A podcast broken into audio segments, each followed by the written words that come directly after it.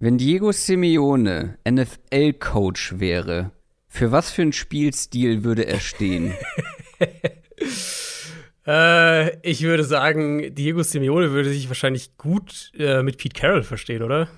Meinst du? Defense, Balllaufen, ja, ja. High Motivation, äh, mhm. High Energy, High Character. Ja, ja finde ich gut. ähm, beide magst du ja dann offensichtlich sehr gerne. Ja, also ich sag mal so, ich finde es immer bewundernswert, wie lange Atletico jetzt schon seit, also ich meine, seit wie vielen Jahren spielen die diese Art Fußball, also in den großen Spielen jetzt, in, in Champions League K.O.-Phase und so. Und gewinnen ja doch auch immer wieder mal damit gegen starke Mannschaften. Äh, ja, äh, ich, ich habe es angesprochen, weil du tatsächlich mal Champions League K.O.-Phase geguckt ja? hast, ne? Warst du wieder ja. dabei und dann siehst du, dann siehst du Simeone Masterclass mit äh, ähm, einem, einem 5 0 zwei nee, 5, 5, ja. Genau, 5-5-0-System. Und ich glaube, die haben, haben die überhaupt einmal aufs Tor geschossen? Ich weiß es gar nicht. Ich glaube ehrlich gesagt nicht. Ich glaube, sie hatten so einen halben Torschuss, der in manchen Statistiken als Torschuss geführt wird und in anderen nicht. Und das war es aber auch. Aber, also sag mal so, ja. ich, ich, das wird jetzt wahrscheinlich weniger überraschen, aber ich war schon immer ein riesiger Guardiola-Fan und also die Art, wie er mhm. spielt, so dieses, ne, Spiel gestalten und so weiter. Aber ich verstehe auch, wenn man das kritisiert und sagt so, ja gut, ist ja schön und gut, aber 70% Ballbesitz oder was auch immer, ne, es muss natürlich auch, müssen auch Ideen da sein, wie man dann daraus in den Strafraum kommt. Und ähm, ja, sie haben ja gewonnen. Genau, sie haben ja gewonnen. Aber diese Spiele stellen das natürlich auf die Probe und sind gleichzeitig aber eben auch, gerade wenn man jetzt so wie ich keinerlei Aktien da drin hat, äh, ja. sind es immer dann doch irgendwo interessant zu sehen, wie versuchen sie es denn zu knacken, wie klappt es letztlich und ja, man hat, reicht dann am Ende äh, eine Aktion. Ich bin, also wir haben ja bei Culture Berlin Livestream gemacht und da habe ich es auch schon gesagt. Ich kann verstehen, wenn man so spielt und vor allem, wenn man auf dem Niveau so spielen kann, wie es Atletico seit Jahren macht, genau. weil die wenigsten können auch gegen die Top-Clubs wirklich eine so gute defensive genau. Stabilität genau. über 90 Minuten ähm, gewährleisten. Aber schön finde ich es trotzdem nicht. Es macht mir einfach keinen Spaß, so eine Art von Fußball zu gucken. Ähm, haben wir dich dann wieder direkt verloren? also ich habe eigentlich vor, heute Abend auch noch mal zu gucken. Mal schauen, ob ich es am Ende auch mache. Also Chelsea Real sollte es wird jetzt wahrscheinlich kein taktischer Leckerbissen, obwohl Tuchel ja dazu auch in der Lage ist, aber ich weiß nicht, was von Ancelotti kommt. Die können auch gerne mal tief stehen und auf Konter setzen. Ich bin gespannt, aber ja, äh, wenn ihr das hört, ist das Spiel schon vorbei, deswegen kann ich hier auf nichts teasen. Auf was ich aber allerdings teasen kann, ist auf die anstehende Folge Downset Talk, in der wir nicht über Fußball sprechen werden.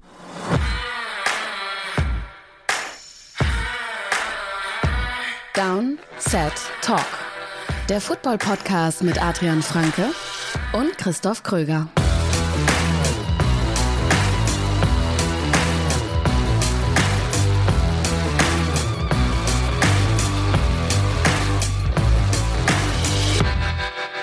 Herzlich willkommen zu dieser Folge Downset Talk. Das ist der offizielle NFL-Podcast von The Zone und Box mit mir, Christoph Kröger und Adrian Franke. Einen wunderschönen guten Tag. Ja, ihr werdet euch vielleicht gefragt haben, Moment mal, die beiden haben doch letzte Woche die Defensive Line Folge angekündigt und jetzt steht hier in der Grafik und im, im Titel der Folge steht jetzt hier Edge-Verteidiger oder ähnliches. Ich habe den Titel noch nicht geschrieben, äh, lasst euch überraschen, aber irgendwie sowas in der Art wird da stehen. Ja. Wie nur Edge-Verteidiger? Ja, wir haben eine kleine Planänderung vorgenommen. Wir werden heute nur über Edge-Defender sprechen. Und wenn ich sage mhm. nur, ähm, ist das ein bisschen ähm, ja, irreleitend, denn wir machen mehr als geplant und dafür machen wir die Defensive Tackle wann anders und woanders. Wie gesagt, sprechen wir gleich noch drüber, wenn wir dann zu unserer nächsten Draft Preview kommen. Vorher haben wir aber natürlich noch ein paar Dinge zu besprechen. Quick Question. Jede Woche gibt es eine schnelle Frage von euch, von denjenigen, die uns unterstützen, bei Patreon zum Beispiel oder auch über YouTube Memberships. Und du hast eine Frage auf unserem Patreon-Channel rausgesucht. Mhm. Genau, von Philipp äh, der gefragt hat: Seht ihr jetzt schon eines oder mehrere Teams, die sich mit den bisherigen Moves dieser Offseason für den Draft im nächsten Jahr rüsten, um da dann vielleicht eines der Top Quarterback Prospects zu holen und dann eben perspektivisch um den aufzubauen. Also er meint natürlich die ganzen Trades, ne, Spieler, die, die wechseln und, und Picks, die dann im nächsten Jahr teilweise ja schon gesammelt werden. Also Tanking for Bryce Young, meinst du? Trading for Bryce Young, ja, tendenziell eher. In dem Fall. Ja, oder so, ja, genau. äh, das meine ich auch damit. Äh, ja, gibt es denn ein Team, was wirklich so, ja, fast offensichtlich in so eine Richtung tendiert und sich eher auf den Draft 2023 vorbereitet? Ich finde es halt spannend, weil wenn man guckt, wer alles jetzt schon unter anderem mehrere Erstrunden-Picks nächstes Jahr hat, dann sind es natürlich auch alles Teams, die jetzt nicht mhm. die klare Quarterback-Antwort haben. Und vor allem sind es halt auch mehrere Teams dabei, ähm, wo das aktuelle Regime den derzeitigen Quarterback vielleicht nicht gedraftet hat oder nicht geholt hat und die, die, die, die, die Verknüpfung nicht so ganz eng vielleicht ist. Ähm, Miami wäre so das offensichtliche Beispiel. Die haben ja noch den, ja, die haben dieses Jahr natürlich keinen ähm, nach dem, nach dem äh, Trade für, für Tyreek Hill, haben aber nächstes Jahr ja noch den der 49ers. Also hätten dann nächstes Jahr haben sie dann doch mhm. wieder zwei die wäre natürlich eine Option, wo wir auch ganz klar sagen, haben wir, glaube ich, in, in der Tyreek Hill, im Zusammenhang mit der Tyreek Hill News auch gesagt, das ist ein absolutes äh, Alles- oder Nichts-Jahr für, für Tour. Ähm, ja. Und wenn das, wenn er nicht die Leistung bringt, die sich dann jetzt der neue Trainerstab natürlich auch erhofft, dann hätten sie die Munition. Und das kann natürlich, also das muss man auch doppelt immer sehen, gerade wenn wir auf diese Offseason gucken. Das kann natürlich sein, um hoch zu traden im, im Draft. Kann aber natürlich auch sein, um sich einen Veteran zu holen. Also haben wir ja diese Offseason mehrfach mhm, gesehen, dass dann mhm. solche auch verfügbar sind. Dann ist es einfach gut, äh, Munition zu haben. Houston ist ein anderes Team aus dem Watson-Trade. Ja, die habe ich mir aufgeschrieben, ja. Genau, fällt jetzt an sich in der, in der ähnliche Kategorie, nicht ganz so äh, sehr Make or Break, ja, vielleicht für den Starter, aber so, dass, dass man halt sagt, einen klaren Starter würde ich für 2023 nicht benennen in Houston aktuell. Na, für mich ist sind die Texans das auffälligste Team sozusagen, das ganz klar über diese Saison hinaus plant, beziehungsweise mhm. ja. eher diese Saison, die anstehende Saison so ein bisschen ignoriert ist vielleicht zu viel gesagt, aber ihr wisst, was ich meine, weil ähm, das haben sie ja letztes Jahr schon so gemacht, ähm, diese ganzen ein- und zwei Jahresverträge bei den Free Agents, das haben sie dieses Jahr wieder gemacht. Dann Watson natürlich, da sind mehrere Picks äh, für 2023 und auch noch für 2024 dabei. Mhm. Du hast einen Coach geholt, wo wir uns eigentlich alle sicher sind, auch der müsste schon wirklich ähm, viel zeigen, um im Amt bleiben zu dürfen, dann 2023. Also könnte ich mir zumindest vorstellen, du hast einen jungen Quarterback, wo du sagst, naja, mal gucken, wenn er jetzt den Riesenschritt macht, dann überlegen wir uns das nochmal, aber ansonsten ja. suchen wir ein 2023. Ich finde, es gibt kein klareres Team für eine ja, Mission 2023 sozusagen. Detroit vielleicht halt noch. Detroit wäre so der, der andere mhm, stimmt, ja. Kandidat, die auch noch einen dann, äh, den, den, äh, den zweiten Stafford First Rounder quasi, jetzt dieses Jahr mhm. den ersten Pick der Rams und nächstes Jahr und die wären logischerweise auch ein Kandidat, falls sie jetzt nicht an Nummer zwei dieses Jahr oder wo auch immer im Draft einen draften, wären die logischerweise auch ein Kandidat. Ähm, und auch spannend dann, wir werden ja gleich auch noch über sie sprechen, sind halt die Eagles. Die Eagles, die mhm. Jalen Hurts ist halt, finde ich, so ein bisschen ähnlich wie, wie Tour. Ähm, wenn der gut spielt in der kommenden Saison, dann wird er wahrscheinlich auch darüber hinaus der Starter sein. Wenn nicht, haben sie die Munition, um andere Möglichkeiten auszuloten. Und da in die Kategorie finde ich das schon auffällig, dass halt die Teams, die jetzt in diese in dieses Fenster fallen, ähm, mhm. also mehrere First Rounder, Seattle ist logischerweise noch das ein anderes mit äh, nach dem Wilson Trade, dass von denen eigentlich keiner eine, ich nenne es jetzt mal sichere langfristige Quarterback-Antwort hat und dementsprechend sind es auch alles Kandidaten, um dann diese Picks dafür zu verwenden. Das Ding bei den Seahawks ist ja aber, wir sagen, ja, es ist ein Übergangsjahr. Aber die Seahawks selber sagen nicht, dass es ein Übergangsjahr ja, wird, ja. sondern die sehen sich ja woanders. Deswegen finde ich die ja. ein bisschen schwierig hier Witz, an der Stelle. Also, ich bin echt mal gespannt. Es gibt ja parallel, gibt es auch jetzt Gerüchte seit ein paar Tagen, dass die Gay Metcalf Patch Rate zu haben wäre. Genau, genau. Ähm, ich weiß Was halt noch, noch so viel genau. mehr dafür spricht, dass du dich in einem kompletten genau. Umbruch befindest. Warum genau. solltest du deinen besten jungen Spieler, den du noch zur Verfügung hast, irgendwie wegtraden, wenn du dich selber in einem ja, in einem kompetitiven Rahmen irgendwo siehst. Das ja. weiß ich nicht. Das macht irgendwie keinen Sinn. Aber ja, wir müssen über diesen durchaus spannenden Trade der Eagles und der Saints sprechen und das machen wir jetzt. News aus der NFL. Denn Philadelphia und New Orleans haben ein paar Picks ausgetauscht miteinander. Ja, ähm, ein unfassbar typischer Trade für diese beiden Teams. Die Eagles sind ja wirklich so, ihr habt das ja schon ein paar Mal gesagt, auch jetzt im Zuge der, des Downtrades letztes Jahr, dass sie dann einerseits um Hurts was bauen, aber andererseits sich auch Optionen offen halten. Die Eagles sind in der Hinsicht für mich echt so ein Musterbeispiel. Also ich finde, es gibt wenige Teams, die so gut ihre, ihre Draft-Ressourcen kurzfristig, aber auch mittelfristig managen wie die Eagles. Und die Saints sind halt das Gegenteil davon. Also sowohl in, in Draft-Hinsicht als auch in Cap-Hinsicht sind die Saints einfach immer, und das seit Jahren schon, aufs Hier und Jetzt aus. Und das scheint sich auch jetzt in, in der äh, Post-Breeze-Ära Post sind wir jetzt schon, aber auch in der, in der Post-Sean Payton-Ära nicht ähm, zu verändern. Und wenn wir nur auf die Picks mhm. erstmal schauen, die, die Saints bekommen die Nummer 16 und die Nummer 19 dieses Jahr. Uh, und einen Sechstrunden-Pick noch dazu, ist die 194. Und die Eagles bekommen die uh, Nummer 18 von den Saints. Also da tauschen sie einmal unter anderem Erstrunden-Picks. Dazu einen Dritt- und Siebtrunden-Pick dieses Jahr und dann einen Erstrunden-Pick nächstes Jahr um, ähm, und einen Zweitrunden-Pick 2024. Wenn wir die, die Late mhm. Round mal so ein bisschen ausklammern, einen Sechst- und Siebtrunden-Pick und so weiter. Im Kern bekommen die Saints zwei Erstrunden-Picks und bezahlen dafür zwei Erstrunden-Picks, einen Zweitrunden-Pick und einen Drittrunden-Pick. Und mhm. klar, man muss die Picks in den späteren Jahren ein bisschen vom Value her runterschrauben. Aber da gehen Teams halt krass auseinander in der Art und Weise, wie sie das managen. Und die beiden sind halt ein super Beispiel dafür, weil die Saints, das haben sie schon häufiger eben, wie gesagt, gemacht, die Saints halt deutlich weniger Value den, den Picks in den, in den kommenden Jahren geben mhm. und die Eagles eben im Gegenteil. Ähm, und ich tendiere da halt eben, habe ich ja gerade schon angedeutet, ich tendiere da halt eher zur Eagles-Seite, weil ja, ich würde auch sagen, man muss es ein bisschen ähm, downgraden, aber halt nicht so im Sinne von, was ja manche sagen, äh, ja, ein Erstrundenpick nächstes Jahr ist so viel wert wie ein Zweitrundenpick in diesem Jahr. Ähm, und wenn man so kalkulieren würde, dann würde der Trade da deutlich mehr Sinn ergeben aus, aus Saints Sicht.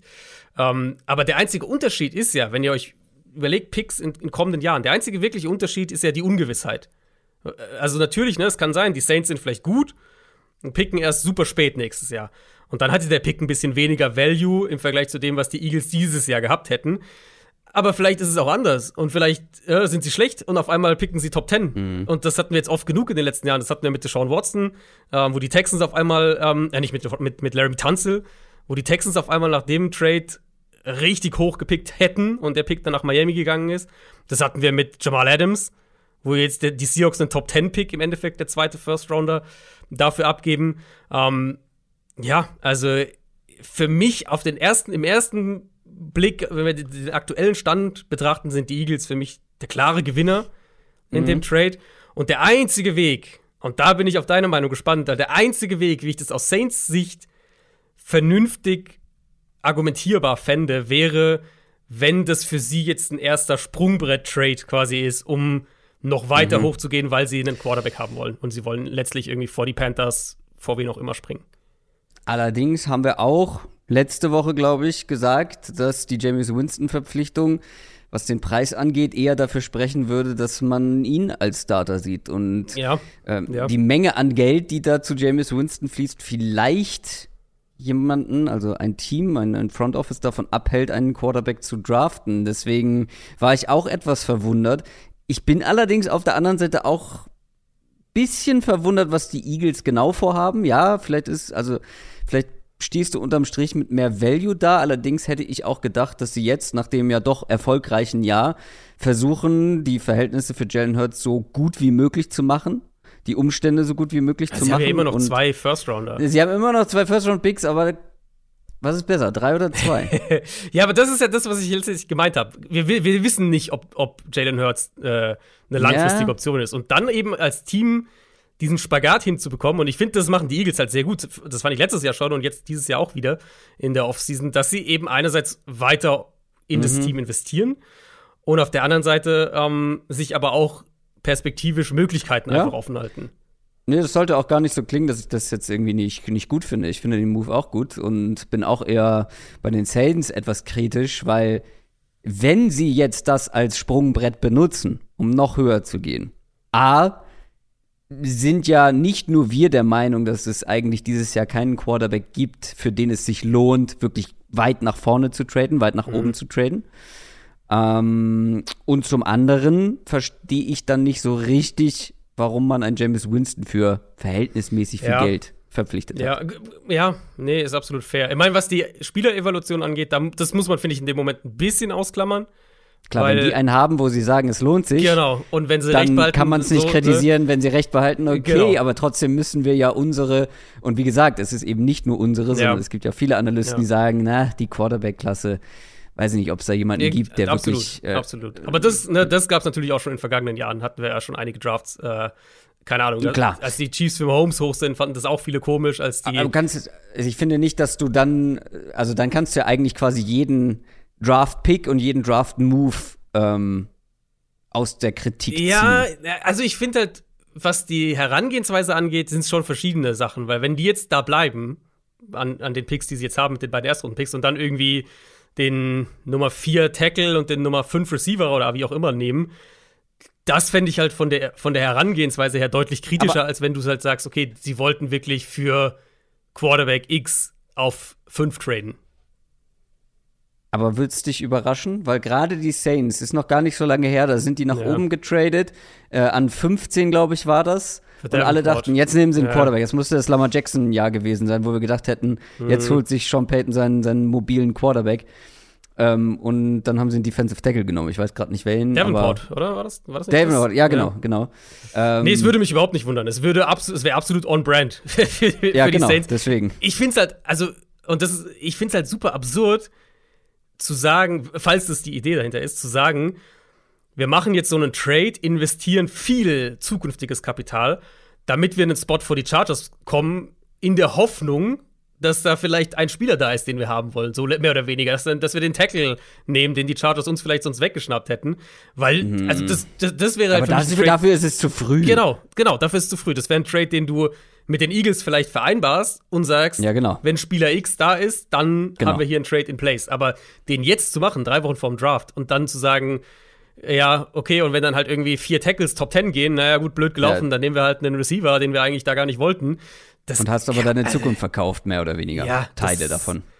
Ich weiß nicht. Die Saints machen teilweise echt da verrückte Sachen, aber ich krieg das noch nicht so in meinen Kopf rein, dass das wirklich der Plan sein könnte.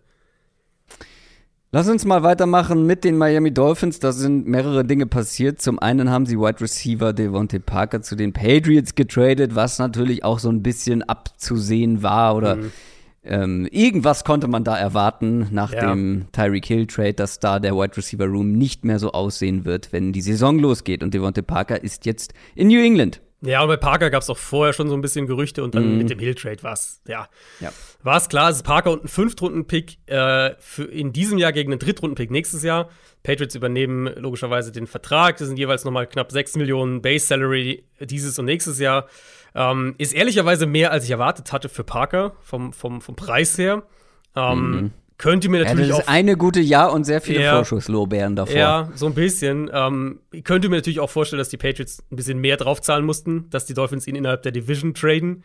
Weil normalerweise ne, machst du das jetzt ja nicht so gerne. Mhm, ähm, mhm. aber ja, in sieben NFL-Jahren eine 1000 Yards Saison. Ich glaube sogar nur eine, nur, das war auch die einzige, glaube ich, über 800 Yards. Hat jetzt ein bisschen Verletzungsprobleme. Ähm, ich sag mal so, aus Patriots Sicht, wir wussten auch, auch da wussten wir, dass die im, im Receiver-Markt sind. Und das nimmt ihnen so ein bisschen den Druck früh im Draft einen finden zu müssen, einen, der starten kann. Ähm, ich würde jetzt immer noch nicht sagen, dass die Receiver-Gruppe sich irgendwie, dass, dass sie da herausragend aufgestellt sind, aber sie haben halt jede Rolle besetzt. Und ich glaube, das ist was, mhm. worauf die Patriots, gerade die Patriots, viel Wert legen. So, du hast jetzt deinen Ex-Receiver, Parker, sie haben ihren Speedster mit Aguilar, sie haben Myers, also ihren, ihren flexiblen, auch für den Slot, sie haben Kendrick Bourne als Nummer 2 Outside. Ähm, du kannst immer noch im Draft dann nach spezifischen Rollen gucken, wenn sie sagen, mhm. Slot-Receiver gefällt uns total gut an Tag 2 dann können sie den natürlich immer noch nehmen. Aber sie haben so eine funktionale Gruppe jetzt, würde ich sagen. Und ähm, ja, gut, vielleicht letzter Punkt noch mit dem Trade ist, denke ich, auch klar, dass ein Keel Harry nicht mhm. bei den Patriots sein wird, wenn die kommende Saison losgeht. Trotzdem liest sich das eher wie so eine B-Mannschaft, ehrlich gesagt, ja, finde ich. ist so ein bisschen so, ja. Aber die Dolphins haben ähm, in der vergangenen Woche auch noch mit einem ihrer wichtigsten Defense-Spieler verlängert, nämlich mit Cornerback Savian Howard. Und auch da gab es ja durchaus mal Trade Ja, da war ja, ja letzte Offseason. Haben wir doch drüber äh, gesprochen, ne? Da war ja, richtig, da war fast das Tischtuch schon zerschnitten genau. eigentlich. Und dann waren wir schon so ein bisschen überrascht fast, dass, dass sie so wieder zusammengefunden haben. Mhm. Ähm, und man hat sich ja dann auch so darauf geeinigt, das soll nochmal überarbeitet werden. Und das ist jetzt passiert. Also offensichtlich haben da beide Seiten in, in, in, äh, in Good Faith die Verhandlungen geführt und sich dann sind jetzt auch wieder zusammengekommen. Mhm. Er hatte ja noch drei Jahre auf seinem Vertrag für 39 Millionen und kriegt jetzt on top eine Vertragsverlängerung um zwei Jahre 50 Millionen neues Geld, also 50 Millionen obendrauf. Ähm, und das vor allem garantiert. Und damit ist er zwar, wenn wir es auf die fünf Jahre jetzt aus, ausdehnen, ist er, was das durchschnittliche Jahresgehalt angeht, jetzt nicht auf Jalen Ramsey-Level. Ähm, aber es ist die höchste Garantiesumme, die ein Corner bisher mhm. bekommen hat. Und das war ja so Teil von diesem, äh, warum Xavier Howard unzufrieden war, was so berichtet wurde, dass halt er nicht die Garantien dann letztlich in seinem Vertrag hatte, die er gerne hätte. Und ja, jetzt haben sich beide wieder geeinigt. Eine überraschende News kam unter der Woche aus Tampa Bay. Bruce Arians ist zurückgetreten. War natürlich auch ein Thema, wo man vielleicht eine extra Folge hätte machen können, aber mhm. je länger ich drüber nachgedacht habe, desto mehr bin ich so in die Richtung gegangen, es überrascht mich gar nicht so arg und ich weiß auch nicht, wie viel sich wirklich jetzt spezifisch ändert in, in Tampa Bay. Ähm, also Arians wird ja im Team und um das Team herum bleiben. Er, wird, äh, geht ja so, so eine Executive-Rolle ein. Todd Bowles übernimmt als Head Coach, hat auch einen neuen Vertrag schon bekommen, einen neuen Head Coach-Vertrag. Sprich, was die defensive Seite des Balls angeht, äh, wird sich nicht viel verändern.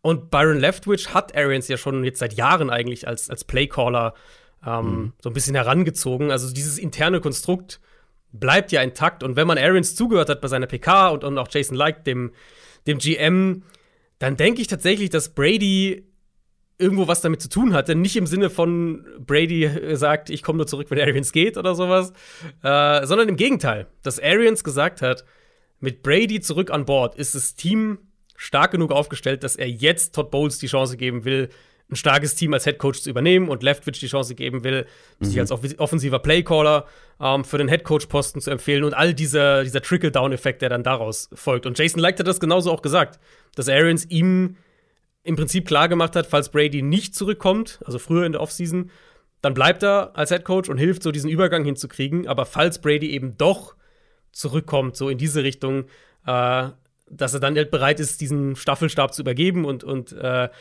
diese Idee, seine Assistant Coaches bestmöglich zu positionieren, dass das für, für Arians eben mhm. wirklich eine, eine sehr, sehr hohe, wenn nicht die höchste Priorität war. Und das, das ja. passt irgendwo zu ihm, wenn man sich anschaut, wie er seine Coaching-Staffs auch aufgebaut hat die letzten Jahre. Und ja, ist, ist äh, denke ich, aller Ehren wert. Ja, nachvollziehen kann ich es aus der Hinsicht natürlich auch. Vor allem, das sind ja auch zwei Namen, die dieses Jahr auch für einen Headcoach-Posten woanders in Frage gekommen wären mhm. und ähm, natürlich ähm, ja auch schon mal Headcoaches waren. Ich, war, ich bin trotzdem überrascht gewesen, weil ich hätte gedacht, jetzt gerade, wenn Tom Brady noch mal ein Jahr, mindestens ein Jahr drauflegt, sagt Arians, komm, ich mal auch noch mit, wir drehen ja. noch mal eine extra Runde und mal gucken, was noch geht. Deswegen bin ich schon überrascht, weil es gibt ja auch wenige wenige in diesem Business, die dann sagen, hier, nee, äh, jetzt seid ihr so gut aufgestellt, dass mhm. ich zurücktreten kann. Deswegen. Ähm, ich glaube, dass ihm wirklich diese Fellowship und, und wie er, wie er ja. seine, seine langjährigen Assistant Coaches positioniert, dass ihm das an dem Punkt seiner Karriere, und man muss ja auch bedenken, Bruce Arians ist, ist alt, Bruce Arians hatte schon gesundheitliche Probleme.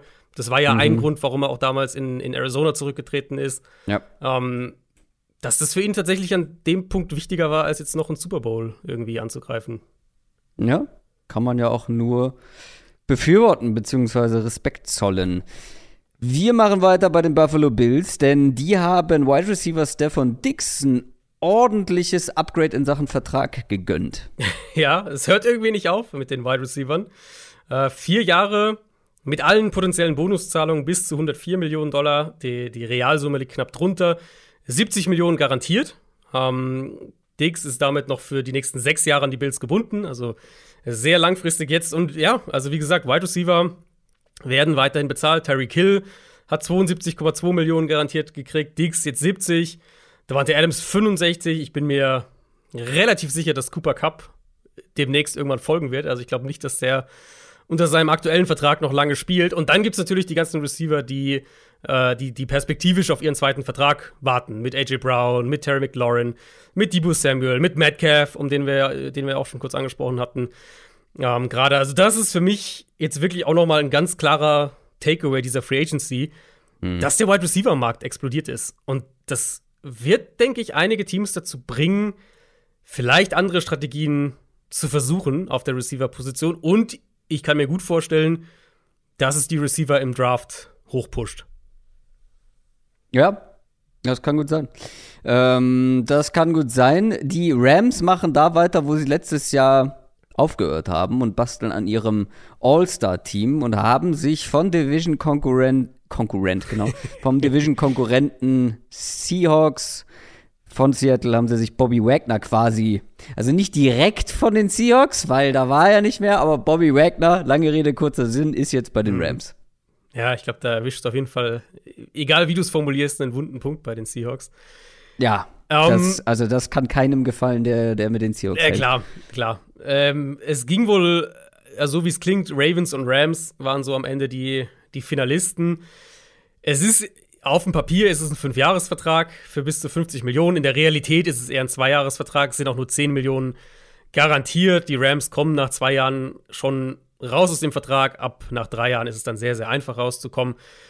Ähm, ich, also McVay hat auch schon gesagt, dass, dass so Leadership-Faktor und sowas, dass sowas für sie ganz wichtig war. Was man, glaube ich, auch sieht, wenn man sieht, wie dieses Rams-Team zusammengestellt ist, dass das ein, ein Punkt ist, den sie, auf den sie Wert legen, auch bei ihren Draft-Picks schematisch muss ich sagen, bin ich auf den Fit gespannt, weil gerade die Rams Defense fordert von ihren Linebackern schon, dass die viel Raum covern können, ähm, dass die viel Reichweite haben. Und das war mal eine große Stärke von, von Bobby Wagner. Aber das, der, der Spieler ist halt nicht mehr. Er ist halt auch älter geworden und das hat man in Seattle auch schon ein Stück weit gesehen, dass er einfach nicht mehr diese Mobilität hat. Und da bin ich wirklich gespannt, wie das funktioniert, weil klar, mit dem Gehalt wird er der, der klare Starting Linebacker in der Mitte von dieser Defense sein. Und noch ein bekannter Name hat einen neuen Vertrag unterschrieben, nämlich Patrick Peterson. Der bleibt bei den Vikings.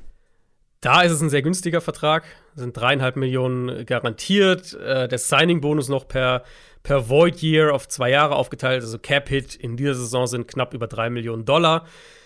Unterstreicht, denke ich, auch seine Rolle. Patrick Peterson wird bald 32, er ist nicht mehr dieser Top-Corner, aber er gibt eine Secondary, die relativ wenig Baseline auf Cornerback hat in Minnesota, gibt er wieder so ein bisschen, bisschen Floor. Und man kann so ein bisschen die, äh, es ist Draft-Season, man kann so ein bisschen die, die Connection natürlich Richtung Draft äh, weiter knüpfen, weil Derek Stingley, der LSU-Corner, wird ja schon seit einer Weile jetzt mit den, also wenn ihr euch Mock-Drafts anschaut, ist er sehr häufig da in der Region bei Minnesota auch.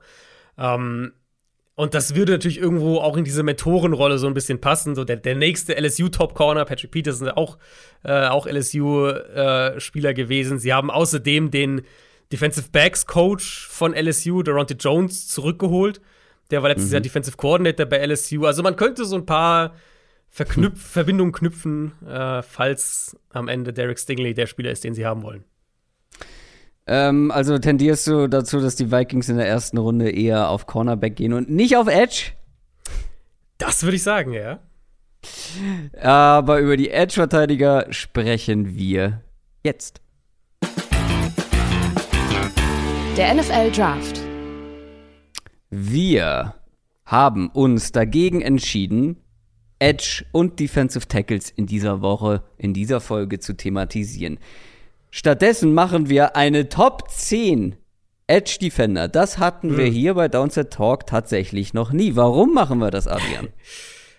Es ist einfach gerechtfertigt mit Blick auf die Qualität der Draftklassen. Und wir hatten, es gab auch ja. schon Nachfragen im, im Discord, ähm, so ein bisschen, wie wir bei einzelnen Klassen das machen. Und, und wenn ne, eine Klasse ist stark, eine, also eine Positionsgruppe ist stark, eine vielleicht nicht so das ist wirklich eine klare Reaktion von uns. Wir hatten vorher schon, normalerweise hatten wir es ja immer aufgeteilt 5-5, also 5 mhm. Edge Rusher, 5 Defensive Tackles. Wir hatten schon vor, sieben Edges zu machen und drei Defensive Tackles und so die, die Defensive Tackle-Klasse so ein bisschen mehr gröber zusammenzufassen. Ähm, aber ehrlicherweise, selbst das wird der Edge-Gruppe nicht gerecht. Es ist, in meinen Augen, ist es die mhm. stärkste Positionsgruppe in diesem Draft, sowohl in der Spitze. Ich habe ähm, ich habe insgesamt mit Late, Late uh, First Round Grades habe ich sechs Erstrunden Grades für Edge Rusher, uh, plus dann noch ein paar Early Second Round Grades. Ähm, hm, es ist sowohl in der Spitze als auch nicht ganz mit. Also ich habe ich habe insgesamt ich habe insgesamt neun Grades für bis Mitte Runde zwei, so mehr oder weniger. Ähm, und mhm. das kommt dann irgendwann der Drop-Off. Für mich beginnt der ab Edge Rusher 13 in etwa. Ähm, mhm. Aber ich muss ganz klar sagen, ich meine, ihr wisst, dass ich Wide Receiver und Quarterbacks am liebsten analysiere und da auch am meisten Zeit reinstecke. Was mhm. ich danach mag, jeweils im Jahr, ähm, hängt meistens auch davon ab, wo der Draft stark ist. Und die Edge-Gruppe für mich war die, die mir am meisten Spaß gemacht hat danach. Und, und ich denke, es wird auch die Positionsgruppe sein, die, sag mal, die ersten zwei Draft-Runden mit dominieren wird. Ja, absolut. Also ich bin da sehr nah bei dir. Bei mir ist meine Nummer 10 dann, wo ich sage, das ist die erste Position, wo ich sage, naja, Ende Runde 2, Anfang Runde 3. Das ist bei mir Eher vielleicht Elf, Runde 3. Also, ja. Naja, okay, dann sind wir doch sehr eng beieinander. Vielleicht habe ich ein bisschen tiefere Grades, aber das habe ich eigentlich bei jeder Positionsgruppe im Vergleich zu dir. Genau, und deswegen machen wir eine Top 10 und die Defensive Tackles, die werden wir dann an anderer Stelle machen, höchstwahrscheinlich in der Bonusfolge. Aber ihr werdet nicht allzu viel verpassen, oder? Ja, also Defensive Tackles ist es, glaube ich, dann auch wirklich, wenn wir da eine Folge, eine extra Folge dann machen, vielleicht sinnvoll über die Klasse insgesamt mal zu sprechen, weil es irgendwo mhm. auch ein mhm. bisschen dafür steht, wie sich Defenses verändern mhm. in der NFL. Aber letztlich reden wir halt von fünf vielleicht, die an den ersten beiden Drafttagen gehen. Viel mehr glaube ich nicht. Und natürlich werden wir über die beiden Georgia Defensive Tackles sprechen, die auch beide in der ersten Runde gehen werden. Ähm, und dann gibt es für mich halt noch zwei weitere, die sich wirklich lohnen. Und ab dann ist es schon sehr, ja, nach Geschmack. Da sieht die Edge-Verteidigergruppe deutlich besser aus und deswegen, wie gesagt, gibt es eine Top 10, mit der wir jetzt anfangen. Ähm, wir machen das Ganze wieder von hinten nach vorne, aber wir haben uns diesmal überlegt, wir sprechen erst über einen Spieler bei der höheren Position. Wenn ich jetzt sage, Spieler X ist meine Nummer 10 und Adrian sagt, ah, den habe ich in der Top 3, dann sprechen ja. wir erst später über ihn. Damit sie an der Spitze genügend gewürdigt werden und nicht ja, auf der niedrigeren Position und damit man auch nicht doppelt über sie spricht und ihr dann komplett verwirrt seid, ja, wo sind die denn eigentlich gerade und über wen sprechen die beiden? Soll ich einfach mal vorpreschen? Sehr gerne. Meine Nummer 10 ist Cameron Thomas. Ist meine Nummer 11. San Diego State, ich sag mal, Defensive End. Ähm, sehr flexibel einsetzbar, hat quasi überall an der Defensive Line gespielt und in meinen Augen, und deswegen hat es auch in die Top 10 geschafft, ein sehr kompletter Edge Defender. Ich finde einfach bei Cameron Thomas die Kombination aus Größe, der ist nämlich sehr groß und schwer für einen Edge-Verteidiger oder hat eine optimale Größe, hat gleichzeitig die entsprechende Power in gewissen Teilen, ich gehe gleich nochmal, das ist dann auch gleichzeitig ein negativer Punkt, aber eine gewisse Power, aber gleichzeitig vor allem eine Explosivität und eine Beweglichkeit, die in meinen Augen wenige Spieler haben, die diese Maße mitbringen und die so viel Inside an der Defensive Line gespielt haben, wie eben Cameron Thomas. Der hat jetzt nicht gegen die allerstärkste Konkurrenz gespielt mit San Diego State, aber es gab bei ihm halt Spiele, wo der fast jedes Play mhm. irgendeine Form von Impact hatte. Ja.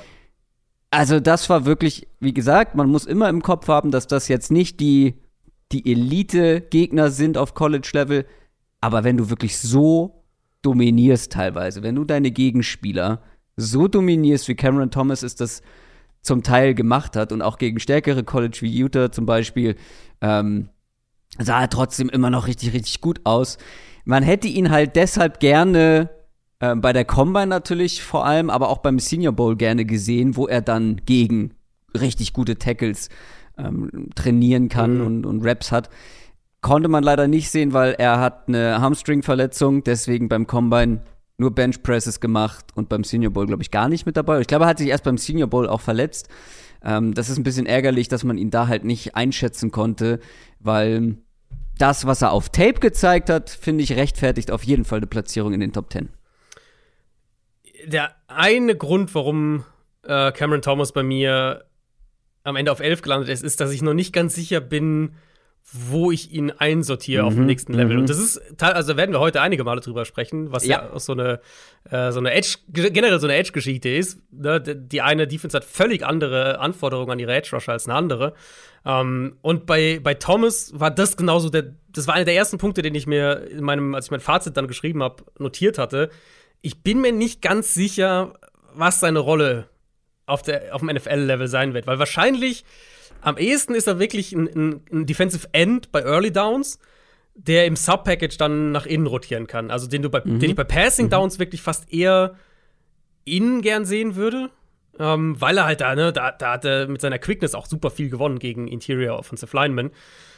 Aber er ist jetzt halt keiner, der viel auf, der außen jetzt viel so der klassische Edge-Pass-Rusher ist, finde ich. Auch wenn ich es auf die NFL versuche zu, zu projecten. Mhm. Und gleichzeitig hat er halt, er hat Power, aber er hat halt nicht die Power, um innen in der NFL zu spielen, permanent. Und so muss man den, finde ich, bei Cameron Thomas immer so ein bisschen hin und her überlegen, okay, was, was kann er alles machen? Die Production war enorm. Also der hatte ja. über 20 Tackles for Loss, über 60 Quarterback Pressures letztes Jahr. Ähm, ich glaube, wenn der noch ein bisschen mehr Power, bisschen mehr Explosivität draufpacken kann, dass er in der NFL auch mehr noch weiter innen spielt, dann wird das ein richtig, richtig guter Pass-Rusher. Also die Explosivität fand ich jetzt schon sehr gut. Power habe ich ja eben schon gesagt, dass man, dass ich da auch ein kleines Fragezeichen sehe. Vor allem, wenn es dann im Run-Game gegen mhm. Interior Offensive Linemen geht genau. in der NFL, die halt genau. wirklich diese Power, diese Core Strength einfach haben. Der hat schon im College teilweise gegen den Run, finde ich, seine Gegenspieler nicht bewegen können. Ja. Und das ist halt, das vor ist allem halt, innen halt, genau. Vor ja, genau. Ja. Und das ist halt dann eine Katastrophe, wenn die dich einfach halten können und du als genau. ja eigentlich groß gewachsener, stark aussehender Spieler, der eben dann in der NFL vielleicht auch Inside spielt, wenn du da den Gegner nicht bewegt bekommst und dann der Run einfach an dir vorbeigeht, ohne dass du irgendeine Form von Impact hast, das ist natürlich, ja, das ist natürlich dann ein Fragezeichen. Sonst hätte er durchaus auch weiter oben landen können, ja. aber ähm, er ist halt gerade durch seine Production einer, der sich auch von vielen in dieser Klasse unterscheidet, die vielleicht athletisch ähm, deutlich besser sind, die, die, die quicker sind, die explosiver sind, aber einfach nicht die Production hatten. Und ähm, deswegen, wie gesagt, finde ich, der gehört auf jeden Fall damit rein. Und das ist der bei mir, wo ich sage, Ende Runde 2, Anfang ja, Runde 3. Genau, genau äh, auf Augenhöhe, genau da habe ich. Mhm. Cameron Thomas, meine Nummer 10. Wer ist bei dir auf der 10? Der, bei mir auf der 10, da sind wir dann, für die Einschätzung immer, sind wir dann klar in Runde 2, ähm, ist ja. Drake Jackson von USC. Ah, ja, den mochte ich nicht so gern. Okay, also ist bei dir gar nicht drin. Der ist bei mir, ach guck mal, der ist bei mir auf der 11. Ja, ja perfekt, dann ist er perfekt aufgeteilt. Ähm, Drake Jackson USC, letztes Jahr 5 6 gehabt, ähm, wenig Production im, mhm. gegen den Run vor allem gehabt, muss man ganz klar sagen. Er ist auf der jungen Seite dieser Klasse. Der ist gerade erst 21 geworden, äh, hat durch die, in der Pac-12 war ja die Corona-Saison, war ja deutlich nochmal verkürzter, hat ähm, sich dann außerdem, letztes Jahr hat er noch eine Verletzung gehabt, hat insgesamt über die letzten zwei Jahre nur 16 Spiele gemacht und ist, wie gesagt, sehr, sehr jung. Also ich glaube, bei Drake, Drake Jackson muss man mehr projecten als bei anderen Spielern. Was er halt hat, und das hat mich sehr vom Potenzial hat mich das einfach sehr angesprochen. Er hat diese langen Arme und er hat mhm. echt Bänder-Qualitäten. Also Bänder, das sollte man vielleicht auch mal sagen, weil wir es heute wahrscheinlich häufiger noch nutzen werden. Im Endeffekt Bänder, stellt euch Von Miller vor, stellt euch einen Pass-Rusher vor, der super eng außen um den Tackle rumkommt und dann in die Pocket zum Quarterback zurück. Also einfach einer, der eine mhm. sehr gute Balance hat, eine gute Explosivität, äh, gute, durch, durch den Kontakt dann auch gut außen eng um den Tackle rumkommt. Ähm, und das kann er. Mich hat er, stilistisch hat er mich ein bisschen an Chandler Jones erinnert. Ähm, Chandler Jones ist noch ein bisschen größer, Jackson hat ein bisschen mehr Explosivität. Und ich denke einfach, wie gesagt, dass er echt noch Spielraum in seiner, in seiner Entwicklung hat. Und das Potenzial, was ich als Pass-Rusher von ihm gesehen habe, das hat mir einfach wirklich gut gefallen. Deswegen ist er für mich so ein. Ich, ich habe bei ihm halt mehr High-End-Pass-Rusher-Potenzial für die NFL gesehen als bei Cameron Thomas. Deswegen habe ja. ich sie so rum äh, letztlich sortiert. Aber gerade eben, was, was, äh, was Run-Defense angeht, da ist er echt noch sehr, sehr, sehr inkonstant. Ja. Und generell, sein Spiel ist einfach noch inkonstant. Du siehst, finde ich, bei Jackson, dass der noch nicht fertig entwickelt ist. Ich finde, dass Drake Jackson und Cameron Thomas ein schöner Gegensatz sind. Ja, ja. Ähm, weil, das habe ich mir auch genauso notiert, Drake Jackson, wenn ihr euch da Highlight-Videos anschaut, sieht der bombastisch aus. Der hat ja, atemberaubende Highlight-Plays, gerade wie du sagst, mit dem Band über außen. Äh, super Balance, Top-Athlet, sehr explosiv. alles schön und gut. Ich habe, und vielleicht ist das dann natürlich auch immer ein bisschen ungünstig, wenn du, ist ja immer fast ein bisschen zufällig, welche Tapes du zuerst schaust. Mhm, ja. Aber ich glaube, die ersten drei Tapes, die ich gesehen habe, und danach hatte ich, bin ich ganz ehrlich, eigentlich schon gar keine Lust mehr, hatte der fast keinen, also hatte der zig Plays ohne jegliche mhm. Form von Impact aufs ja. Play. Gerade wie du schon sagst, gegen den Run. Die, gehen, die Plays sind einfach an ihm vorbeigegangen. Er hat viel zu spät reagieren können, ähm, war stuck ähm, da an der Offensive Line. Im Pass Rush kam da über weite Strecken nichts. Und dann irgendwann kam man ein Highlight und denkst, ui, das sieht aber nach einem richtig mhm. starken Edge Rusher. Und es da bin ich dann wirklich. schon immer ein bisschen, einfach, ja, es genau. flasht bei ihm halt noch im Moment nur, ja. Und da habe ich so ein bisschen immer Bauchschmerzen mit. Das war auch in den vergangenen Jahren schon immer so der Fall, wenn wirklich Spieler, Pass Rusher, über weite Teile eines Spiels so abtauchen, dass man gar nichts von ihnen sieht. Ich habe halt lieber die, die konstant irgendwie ja. Ähm, ja, was mit dem Play zu tun haben. Ja, Und das, das hatte Drake Jackson halt die, in meinen Augen nicht. Da sehe ich genau die, die Sortierung hier, weil ich halt bei Jackson das Potenzial sehe und glaube halt, mhm. wie gesagt, ne, was ich ja gerade alles gesagt habe, dass man den auch echt entwickeln kann, dass der da noch mehr Spielraum hat als vielleicht andere. Und Thomas gibt dir halt sofort einen gewissen Floor, Cameron Thomas. Und, und, und du hast dann genau. quasi genau andersrum sortiert. Und für mich, ich würde ja. Jackson in der zweiten Runde draften und ähm, du musst halt Geduld mit ihm mitbringen. Das ist absolut der Fall. Dann würde ich weitermachen mit meiner Nummer mhm. 9. Und das ist einer, den habe ich ganz normal gescoutet, wie jeden anderen Spieler auch, und habe dann festgestellt, ach, das war der Spieler, der sich so böse verletzt hat vor mhm. kurzem beim Pro Day der hätte bei mir, der wäre bei mir deutlich weiter oben, muss mhm. ich dazu sagen. Das wäre für mich tatsächlich, tatsächlich auch einer, der noch in der ersten Runde, ähm, Ende erste Runde Grade von mir bekommen ja. hätte. Das ist äh, David Ojabo. Michigan. Genau da habe ich ihn auch. Äh, das ist, David Ojabo ist für mich der ähm, Übergang Runde 1 zu Runde 2 im Prinzip. Aber hast du ihn nur runtergestuft oder ist er bei dir auch auf der 9? Er ist auf der 7 bei mir gelandet. Okay, dann lass uns gleich erst über ihn sprechen. Ich habe es ja angekündigt. Ähm, er wäre bei mir auch eigentlich da, aber Achillessehnenriss und das genau. ist dann doch noch mal was anderes als ja, wir hatten das letzte Woche das Thema Kreuzbandrisse. Ähm, meine Nummer eins, mein Nummer eins Wide Receiver hat einen Kreuzbandriss. Aber hier kam die Verletzung später und ein Achillessehnenriss mhm. kann dir wirklich deine Explosivität rauben. Und als Edge Rusher solltest du explosiv sein. Meine Nummer 9, David Ojabo, sprechen wir noch ausführlich drüber. Wer ist deine Nummer 9? Jetzt bin ich gespannt, wo du den hast, ob du den jetzt deutlich höher hast oder äh, sonst müssen wir uns überlegen, über wen wir sprechen. Ähm, Arnold Abicaddy ist meine Nummer 9 von Penn State. Über den können wir direkt sprechen, weil es meine Nummer 8. Ah, okay, sehr schön. Dann haben wir den ja auch in einem ähnlichen Tier. Sehr ähnlich, ja. Ähm, genau, also Arnold Abicaddy hat mir gut gefallen. Ich glaube ja. einfach, dass der nicht das Mega-Ceiling hat. Und das war letztlich der, der Grund, warum ich den ja. ein bisschen tiefer gehalten habe. Um, ich habe lustigerweise, also wir scheinen hier wirklich, nachdem wir wirklich so ein konträres äh, Running Back Ranking ja, hatten, ähm, gehen wir hier scheinbar wirklich Hand in Hand durch die Edge-Verteidiger, weil die erste Notiz bei Arnold Abicaddy ist bei mir sehr hoher Flow, ja. Ceiling limitiert. Ja, ist halt wirklich so. Auch, auch er, Abicaddy, gute Production gehabt, neuneinhalb Sacks, zweistellige Quarterback-Hits, über 30 Hurries, ähm, hat im Run-Game Plays gemacht. Also wirklich alles gute Production. Hat athletisch sogar besser getestet, als ich das erwartet hatte, muss ich ja, sagen. Das stimmt. Ähm, ja. War sehr gut bei den Explosivitätstests zum Beispiel. Wo ja, das hat mich komplett überrascht. Absolut, ich genau mir auch nach, auch. nach dem Tape habe ich aufgeschrieben, Explosivität, Zitat, ja. nicht vorhanden. Genau so. Und dann sehe ich diese Jump-Werte äh, von der Combine und denke, sag mal, das ist der gleiche Spieler, warum sieht man das auf Tape nicht? Das ist natürlich nicht unbedingt immer gut, wenn du die Explosivität nur zeigen kannst, wenn du hoch und weit ja, springen sollst. Oder halt umgekehrt natürlich kann man argumentieren, vielleicht ist da noch was, was Coaches rauskitzeln können, was Absolut, bisher noch nicht das, da war. Ja, ähm, das stimmt. Ja, also wie gewinnt Abby Caddy? Abby Caddy gewinnt als Pass-Rusher mit sehr schnellen Bewegungen nach innen und aber vor allem halt, weil er einen Plan hat. Also ich, ich glaube, es gab kaum einen Pass-Rusher in der Klasse, wo ich die Hände so aktiv fand wie bei ja. Abby Caddy. Ähm, ja. Da sieht man auch, dass er mehrere Moves anwendet. Selbst wenn man jetzt nicht unbedingt weiß, wie, was für Moves es so, was für Pass-Rusher-Moves es so gibt, siehst du, dass er verschiedene verwendet, dass er auf verschiedene Art und Weise sich, mhm. ähm, sich durchsetzt, sich von Blockern löst. dass er auch teilweise, das hat mich überrascht, ähm, dass Abby auch häufiger mal eng außen um den Tackle rumkommt.